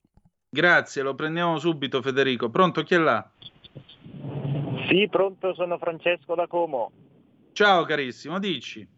Ciao, allora innanzitutto volevo dire che per me è un piacere, questa è la prima volta che chiamo e Benvenuto. sono anche un nuovo abbonato, quindi chiamo con Oh. piacere. Per, Mi fa molto piacere, mio caro. Dici tutto allora. Allora, io vo- volevo intervenire sul tema del caro benzina, nel senso che ehm, chiamo in quanto sono uno che eh, due anni fa si è lanciato in questa follia del eh, sostituire l'auto a benzina con un'auto elettrica. Mm. E, mh, volevo dire che ehm, oggi eh, ho voluto fare questo, diciamo, questa prova di utilizzare l'auto elettrica e devo dire che è un mezzo oggi assolutamente improponibile per una famiglia, una, diciamo, una persona che fa uno stile di vita normale eh, in Italia, nel senso che per spostarsi anche solo per andare a fare una vacanza bisogna programmare il viaggio, cercare le colonnine prima della partenza, dov'è che si trovano. I tempi di ricarica sono lunghissimi, bisogna fare pause di 30-40 minuti per ripartire. Quindi è un mezzo che assolutamente oggi non è proponibile per, per poter fare una vi- la vita come siamo abituati tutti a farla. Io l'ho presa perché ho detto faccio una vita dove non faccio grossi spostamenti, per chi vive in città e fa una vita diciamo di questo tipo può anche andare, ma chi è abituato a fare chilometri giornalieri è, è un mezzo assolutamente che oggi come oggi non è proponibile. Ma scusami tu, non per farmi i fatti tuoi, ma tu dov'è che volevi andare con tutta la famiglia? No, io ho fatto, guarda, io abito a Como e oggi sono venuto qua alla Prica che sono 100, non lo so quanti, 150, 160 km Mm. di distanza e per poterlo fare ho dovuto eh, praticamente rispetto alle due ore e mezza cla- canoniche ce ne ho messe quattro perché ho dovuto fare una pausa di 45 minuti solo per andare a cercare una colonnina in- in- a metà tragitto per andare a cercare un posto dove ricaricare la macchina e poi completare, completare il, il viaggio. Quindi la macchina che ho io ha un'autonomia di 300 km e fate voi i conti. Eh, Mamma Quindi, mia, non, non- non ho parole, insomma, hai la nostra umana solidarietà, ecco. Beh, almeno la cosa buona è che hai la radio DAB e ci puoi ascoltare, che vuoi ti quello sì, quello sì. Radio DAB posso ascoltare, tra due anni finisce questo contratto di, di locazione e, e cam- la cambierò sicuramente con un'auto non elettrica, ecco, quello sì. Sempre per non farmi i fatti tuoi, se ce lo vuoi dire, ma ogni mese quanti soldi gli devi dare per avere questa bellissima vettura? Ma allora, in realtà quello non è stato un grosso costo perché avendo dato dentro l'auto che avevo prima, ho fatto un contratto che mi costa, ho dato 5.000 euro di, mh, di anticipo e adesso pago delle rate da 130 euro al mese, una cosa del genere. Ah, Quindi ecco. il- costo non è esa- esagerato, però eh, diciamo che eh, sarebbe un mezzo utile per chi sta in città e ti fa i suoi pochi chilometri giornalieri e stop, ma chi deve andarsi a fare i suoi viaggi eh, diciamo per lavoro, per necessità familiari è impossibile, è un'auto assolutamente impossibile, a meno che uno non ha 80.000 euro si compra una Tesla che ha 600 km d'autonomia ma è fuori mercato. Senti, hai la nostra umana solidarietà e goditi la prica, anzi, mandaci quattro fotografie che così almeno vediamo un posto dove si sta al fresco. Che, che tempo fa alla prica? E alla Prica fa freddo, fa freddo, Oh, stamattina Ah. mi sono svegliato e c'erano 8 gradi. Bello, alla faccia mia. Male. C'è Ah. la colonnina lì, sì, non è che ti dobbiamo venire a pigliare No. coi cani San Bernardo. È pure, è pure rotta, è pure rotta. sono disperato, sono disperato. Certo che tu hai una fortuna con la C minuscola, eh. Vabbè, tanto è discesa a scendere dal passo, no? Eh, sono anch'io un vespista, eh. Eh, Ah, cioè, in realtà no, perché avevo uh, la LML, non so se la conosci. E, infatti la mia è quella. Ma guarda, eh, è una Vespa, anche se, se tu lo scrivi sul giornale poi ti scrivono che non è vero perché c'è una sentenza, eccetera, eccetera. In realtà, eh, raccontiamo il mistero della LML. Tra l'83 e il 2000, la Piaggio ha fatto costruire su licenza il Vespone arcobaleno da questa ditta che si chiamava LML, ora non esiste più. Questa ditta indiana. Nel 2000, quando è, questo, quando è scaduto l'accordo di licenza, la catena è rimasta in mano ai- agli indiani e gli indiani hanno continuato a costruire quello che era il Vespone arcobaleno, eh, cambiando semplicemente un particolare per renderlo Euro 3. Hanno cambiato l'ammissione del motore. La Vespa c'ha il disco rotante, l'LML c'ha le lamelle eh, e un sistema che serve a diluire i gas di scarico. Hanno cambiato il nome al mezzo, che non si chiamava più Vespa ovviamente, ma si chiama Star, eh, si chiamava Star oppure Bella Donna per l'Australia, oppure aveva un altro nome che ora non mi ricordo più quale fosse per eh, gli Stati Uniti d'America e hanno continuato a produrlo fino al 2015-2017 quando poi la fabbrica è fallita. Io dico solo questo.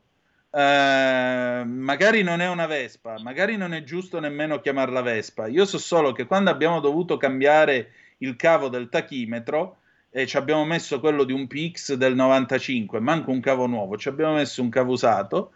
Eh, quando abbiamo tirato su il cupolotto eh, dove c'è il, il tachimetro del mezzo, da un lato c'erano delle scritte indiane, dall'altro c'era scritto grosso così Tecnoplast, Opera Milano. Ora, fino a stamattina Opera era ancora in Italia, che io sappia. Poi, Eh, sì. se l'hanno spostata dieci minuti fa, non lo so. Questo è qua. Grazie, allora, è stato un piacere. Grazie a te, un abbraccio. Allora, chiudiamo le telefonate perché, anzi, puoi chiamare già Riccardo Molinari, per favore, Federico. Eh, Antonino, di a chi non conosce il mondo dell'elettrico che Nissan ha fatto il Qashqai e X-Trail con doppio motore, cioè il termico che carica la batteria, metti benzina e vai in elettrico, ciao. Eh, ma non è l'ibrido questo, scusami. Eh, poi ancora niente, non abbiamo altri messaggi. Se volete, abbiamo ancora tempo per una telefonatina allo 0292947222. Dopodiché, quando avremo Riccardo Molinari con noi, ovviamente sentiremo la sua sulla questione dossieraggi. Così. Mm, Ecco, e, e chiaritavi anche la storia dell'LML Star e il suo rapporto con la Vespa PX. Dedico questa spiegazione a tutti quelli che ti dicono: Ah, ma non è una Vespa nei Vespa Club. Io la uso come tale e come tale nella sua anima proletaria. Bling bling e poi veloce- velocissimamente Riccardo Molinari, prego. Qui Parlamento. Onorevole carissimo, buongiorno. Il tempo è poco, quindi vengo subito al dunque. Intanto ben Buongiorno. trovato. E sulla questione Grazie. dossieraggi che ne pensa? Eh beh, insomma, la questione dei dossieraggi bisogna capire come evolve, ma certamente è inquietante. Eh, bisogna capire poi se si tratta appunto di un singolo che mh, insomma, per superficialità o altro ha avuto questo accesso a queste banche dati e l'ha reso, insomma, ha fatto trapelare le notizie oppure se c'era dietro un sistema un po' più diciamo, articolato. E purtroppo la cosa strana è che in Italia siamo abituati a queste cose, cioè, ci sembra normale che qualche funzionario di polizia possa in qualche modo andare a curiosare sulle vite di politici, insomma di persone esposte, per poi rendere noto quello che, che si viene a sapere, perché abbiamo questo- questa connivenza tra alcuni giornali e alcune diciamo, fonti nel mondo della polizia o delle procure. In qualsiasi altro paese civile questa roba sarebbe assolutamente inaccettabile. E quindi si capirà se appunto parliamo di un caso singolo oppure se c'è un sistema, questo lo vedremo in base all'evoluzione della- dell'inchiesta. Allora, so che ha pochissimo tempo, quindi glielo chiedo. L'ultima domanda è questa. Questa settimana alla Camera tutto tranquillo o c'è qualcosa su cui ci sarà da concentrarsi? Soprattutto, cravatta sì o no? Ah, allora, sulla cravatta, ma insomma questo mi ha fatto molto sorridere perché sono dibattiti che ci sono sempre quando si approva il bilancio della Camera. Cioè, quando si approva il bilancio della Camera vengono sempre presentati degli ordini del giorno su diversi aspetti che attengono diciamo, alla vita d'aula e quindi questa cosa del decoro è una cosa che si porta avanti da tempo, Mm, però mm, esiste già diciamo, un regolamento eh, sul decoro in aula, cioè in in aula si, si può entrare solo con la giacca, tanto per intendersi, mentre al Senato c'è anche l'obbligo della cravatta, cosa che alla Camera non c'è. Però insomma qualche regola c'è, poi starebbe anche al buon senso di chi fa il deputato, insomma, eh, eh, presentarsi in maniera consona nonostante magari non sia prescritto proprio punto per punto come ci si debba vestire. Eh, per quanto riguarda il calendario della settimana, no, non c'è attività questa settimana perché abbiamo finito venerdì scorso, abbiamo finito venerdì scorso con l'approvazione in via definitiva alla Camera della delega fiscale, che è un provvedimento molto importante. Inizialmente era stato calendarizzato su venerdì e anche su lunedì e martedì di questa settimana, ma insomma si è concluso venerdì scorso e quindi diciamo che adesso i lavori della Camera sono in pausa, riprenderanno a fine agosto con la riapertura delle commissioni. Benissimo, allora noi ci diamo anche una settimana di riposo perché credo che il 14 non saremo in onda e ci ritroviamo eventualmente il il 21, anzi si ritrova il 21 con Giulio Cainarca, va bene? Perfetto, un saluto a tutti, vi saluto che sono alla trasmissione, devo entrare in studio. Prego, buone vacanze, un saluto. Grazie, grazie. E ora bongo cia cia cia e andiamo. Qui Parlamento.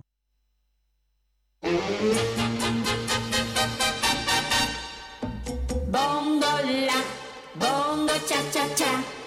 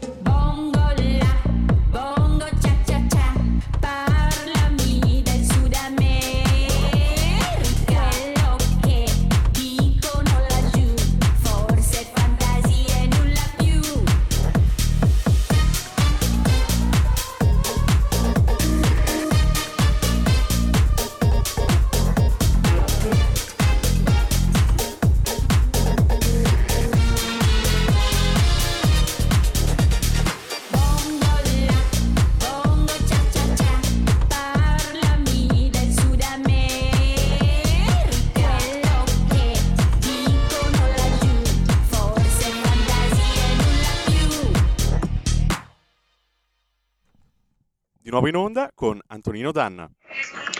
Eh, grazie Federico, mi stavo ascoltando anch'io Bongo Cia Cia Cia nel remix dei Good Boys del 2021, ma domani metteremo il pezzo originale che è del 1958. Va bene.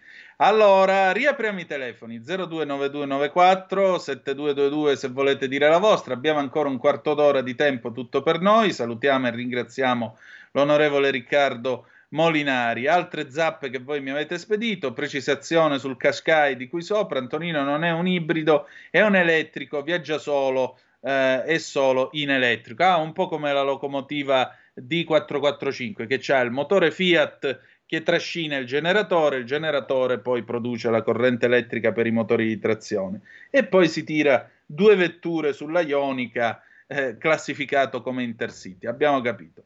Poi ancora, buongiorno Antonino, ma tutti questi viaggi accordi presi anche alla presenza di personalità europee, a cosa ci hanno portato sull'immigrazione se non siamo capaci di rimpatriare nemmeno quelli che delinquono? Ciao Mario. Beh, abbiamo cominciato adesso a fare questi accordi, dopo che eh, non hanno fatto altro che parlare di accoglienza, accoglienza, accoglienza. Il Santo Padre nel volo di ritorno eh, da, da Lisbona spiegava che eh, le, le, ONG stanno facendo l'accoglienza, stanno salvando le vite umane, che lui non è preoccupato tanto per il Mediterraneo quanto per l'Africa settentrionale, che è il punto dove tra l'altro gira il piano Mattei.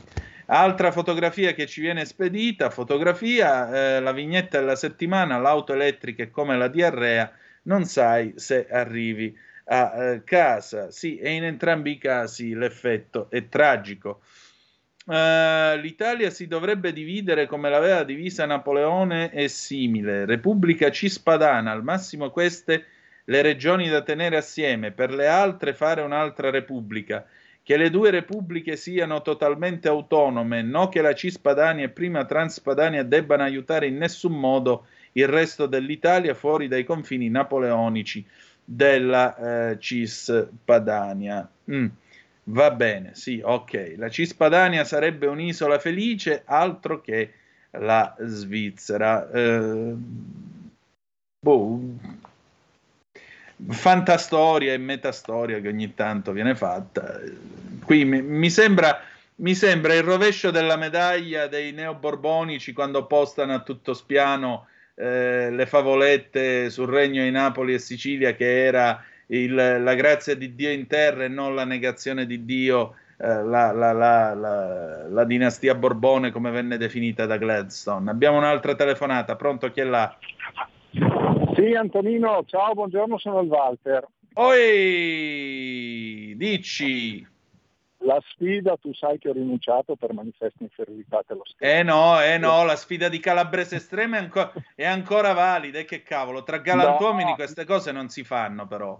Ma no, è come fare Real Madrid eh, Vivo Valencia, cioè non, non c'è gara, dici tu. puoi mettere in campo Real Madrid che... Vibonese ti assicuro che sarebbe un evento.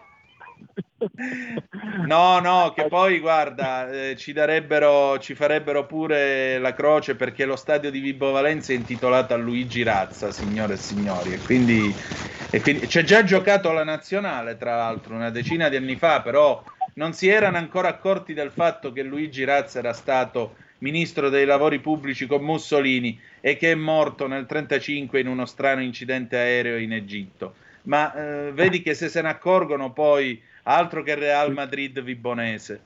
Vai avanti, dici tutto. Allora, io volevo dirti una cosa. Tu sei uno che conosce molto bene la professoressa Anna Bono, che per me, sì. eh, relativamente ai problemi africani, è un Vangelo, perché li conosce, sì. li tratta e sa. Allora, l'ho detto mille volte, che i giovani e gli uomini in Africa non hanno la cultura del lavoro. In Africa chi lavora sono le donne. Cioè, portano avanti i villaggi, portano... sono le donne coloro che lavorano in Africa. Questo lo sanno tutti. Chi non lo capisce è ignorante, perché ignora, e lo si vede, no? Cioè su mille uh, immigrati africani ce ne saranno cento che hanno la cultura del lavoro, perché si vede, se uno vuole lavorare, se uno vuole lavorare, un euro, due euro, tre euro, cinque euro, sfruttamento di qui, sfruttamento di là, però il lavoro lo trova sempre e comunque. Poi quando vedo persone, io faccio, sono un camminatore, faccio dei giri abbastanza importanti e vedo sempre quando entro nei paesi persone extra, tendenzialmente extra- si vede che sono extracomunitarie, con documenti in mano che girano avanti e indietro e cosa staranno cercando? Staranno cercando qualche sussidio, se hanno più di 65 anni la pensione da 500 euro, poi se ne tornano al paese e fanno il sindaco del paese. Cioè, la cultura è la differenza. Noi abbiamo una cultura europea occidentale, la cultura africana non è assimilabile alla cultura italiana. Si assimileranno fra 1000, 2000, 3000 anni. Non è difficile da capire. Poi prima ti ho dato un messaggio relativo all'assistenza legale degli extracomunitari, non l'assistenza sanitaria. Quello è un altro tema, ma l'assistenza legale che noi diamo pagando in pubblico agli extracomunitari pesa tantissimo. Eh. Prova a informarsi. Grazie Antonino. Grazie a te. Allora, eh, sull'assistenza legale c'è poco da dire, continua a essere comunque un, un, eh, un diritto garantito costituzionalmente. Detto ciò, per quanto riguarda la questione della cultura del lavoro, a me non me ne frega niente qual è la cultura da cui uno arriva o quella. Eh, quando sei a Roma fai come i romani, si dice. Qui funziona che se vuoi campare lavori. Eh, mio papà raccontava spesso questa cosa del Canada degli anni 60 quando era emigrato lui.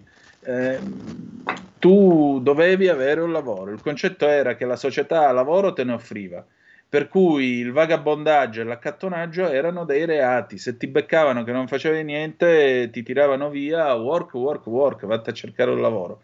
Non avevi lavoro, non avevi niente da fare, ti rispedivano in Italia senza tanti discorsi. Fine. Il concetto è molto semplice, se no qui se cominciamo a dire ah ma è la loro cultura e così costruiamo dei muri. Costruiamo dei muri, dei muri proprio realizzati da chi? Da quelli che ci dicono che i muri vanno abbattuti perché ci vogliono i ponti. Ma i ponti implicano che io vengo qua e faccio il cavolo che mi pare e non funziona così. Non funziona così. Quando sei a Roma fai come i romani. Qui funziona che si lavora per cui non si viene a bighellonare, non si viene a chiedere l'elemosina, non si viene a rubare, non si viene a stuprare un cavolo di nessuno. È molto semplice. È un paese razzista, un paese che chiede il rispetto delle regole? Io dico di no. L'Inghilterra, che mi sembra una nazione ampiamente civile, oltre che maestra di democrazia, è pronta a deportarli in Ruanda. Eppure non mi sembra un paese nel quale ci sono i neonazisti al potere, anzi, è una nazione che il neonazismo e il nazismo li ha combattuti e, e li ha anche sconfitti, per cui mi viene difficile definire l'Inghilterra un paese razzista.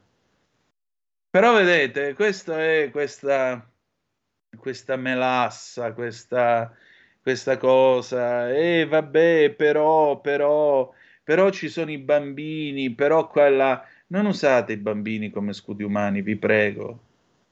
Ci sono le case occupate, ci sono le proprietà occupate, eh, ma ci sono i bambini.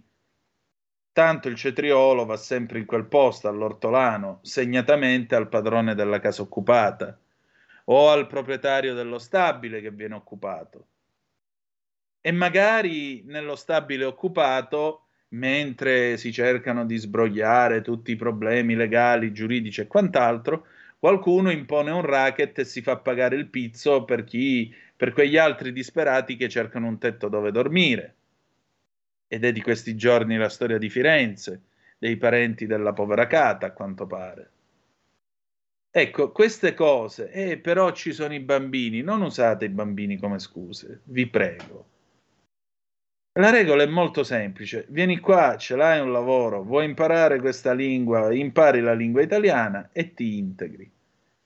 No che io devo assistere a scene eh, di sindaci, ce n'è stato uno un paio di anni fa che fece notizia perché non, non aveva voluto concedere la cittadinanza a una pakistana perché questa qua da 15 anni in Italia non sapeva spiccicare una parola in italiano non sapeva spiccicare una parola in italiano. E che integrazione è? Due zappe, Antonino, il lavoro non serve più, adesso c'è il reddito universale di cittadinanza, l'ha detto lui, l'illuminato, Lorenzo 199.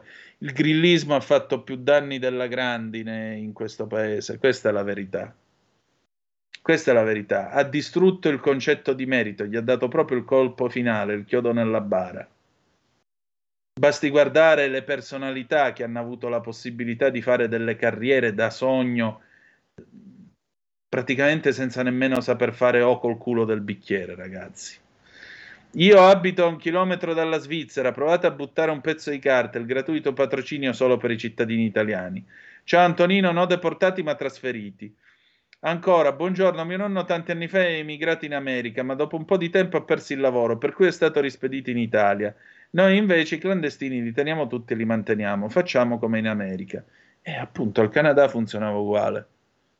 Se tu bighellonavi, se tu non avevi un lavoro, non riuscivi a dimostrare di avere una vita regolare, eccetera, eccetera, eccetera, ti mettevano sul primo aereo diretto in Italia o sulla prima nave diretta in Italia e finiva lì. Non c'era nessuno che veniva e diceva: Ah, ma poverino, ah, ma siete una manica di razzisti. Voglio dire, il Canada è stato costruito dall'emigrazione, come l'America è stata costruita dall'emigrazione. Questi sono dati di fatto, non è che me lo sto inventando io. Però poi ti senti dire: eh, ma gli italiani andavano col barcone. No, gli italiani non andavano col barcone, gli italiani andavano con regolari documenti, con i soldi in tasca e dimostrando di avere la possibilità non solo di avere un alloggio al loro arrivo, ma anche la possibilità di trovare lavoro. E dopo cento anni, se voi andate a guardare negli Ship Manifesto l'elenco dei passeggeri di Ellis Island, voi trovate nome, cognome, dati, eh, dati fisici, dati somatici, quanti soldi avevano addosso, se avevano già un indirizzo dove andare e un lavoro da fare. Razzismo? Questo è razzismo? Non lo so, io credo di no. Roberto da Monza che ci manda questa immagine bucolica, rinascimentale, questi due, questi Adamo ed Eva sembrerebbero, che bellissimo posto Adamo, dove siamo? Siamo nudi, senza casa, senza lavoro e senza soldi, è l'Italia, e con la benzina a 2 euro. Va bene, si sono fatte le 9.28, io direi che possiamo chiudere la rassegna stampa qui, grazie come sempre per la vostra presenza, ci ritroviamo domani alle 7.30 sulle magiche, magiche, magiche onde di Radio Libertà, ci salutiamo con un pezzo di Mal del 1975, Parlami d'amore Mario, una vera e propria chicca, ve lo posso garantire. Dopodiché abbiamo chi? Colombini con passaparola o sbaglio, maestro? Confermo, Antonino. Maurizio Colombini. Perfetto. Alle 10.30 Pidge Pellegrin con la bellissima Oltre la pagina. Domani, tra l'altro, c'è l'implacabile Max del Papa alle 9 e alle 12 Giulio Cainarca che vi legge i promessi sposi. Ma dove dovete andare? Ma statevene sotto l'ombrellone con la radio accesa su Radio Libertà, ma scherziamo. Grazie per essere stati con noi e ricordate che malgrado tutto, the best is yet to come, il meglio deve ancora venire. Vi ha parlato Antonino Danna. Buongiorno. Avete ascoltato la rassegna stampa.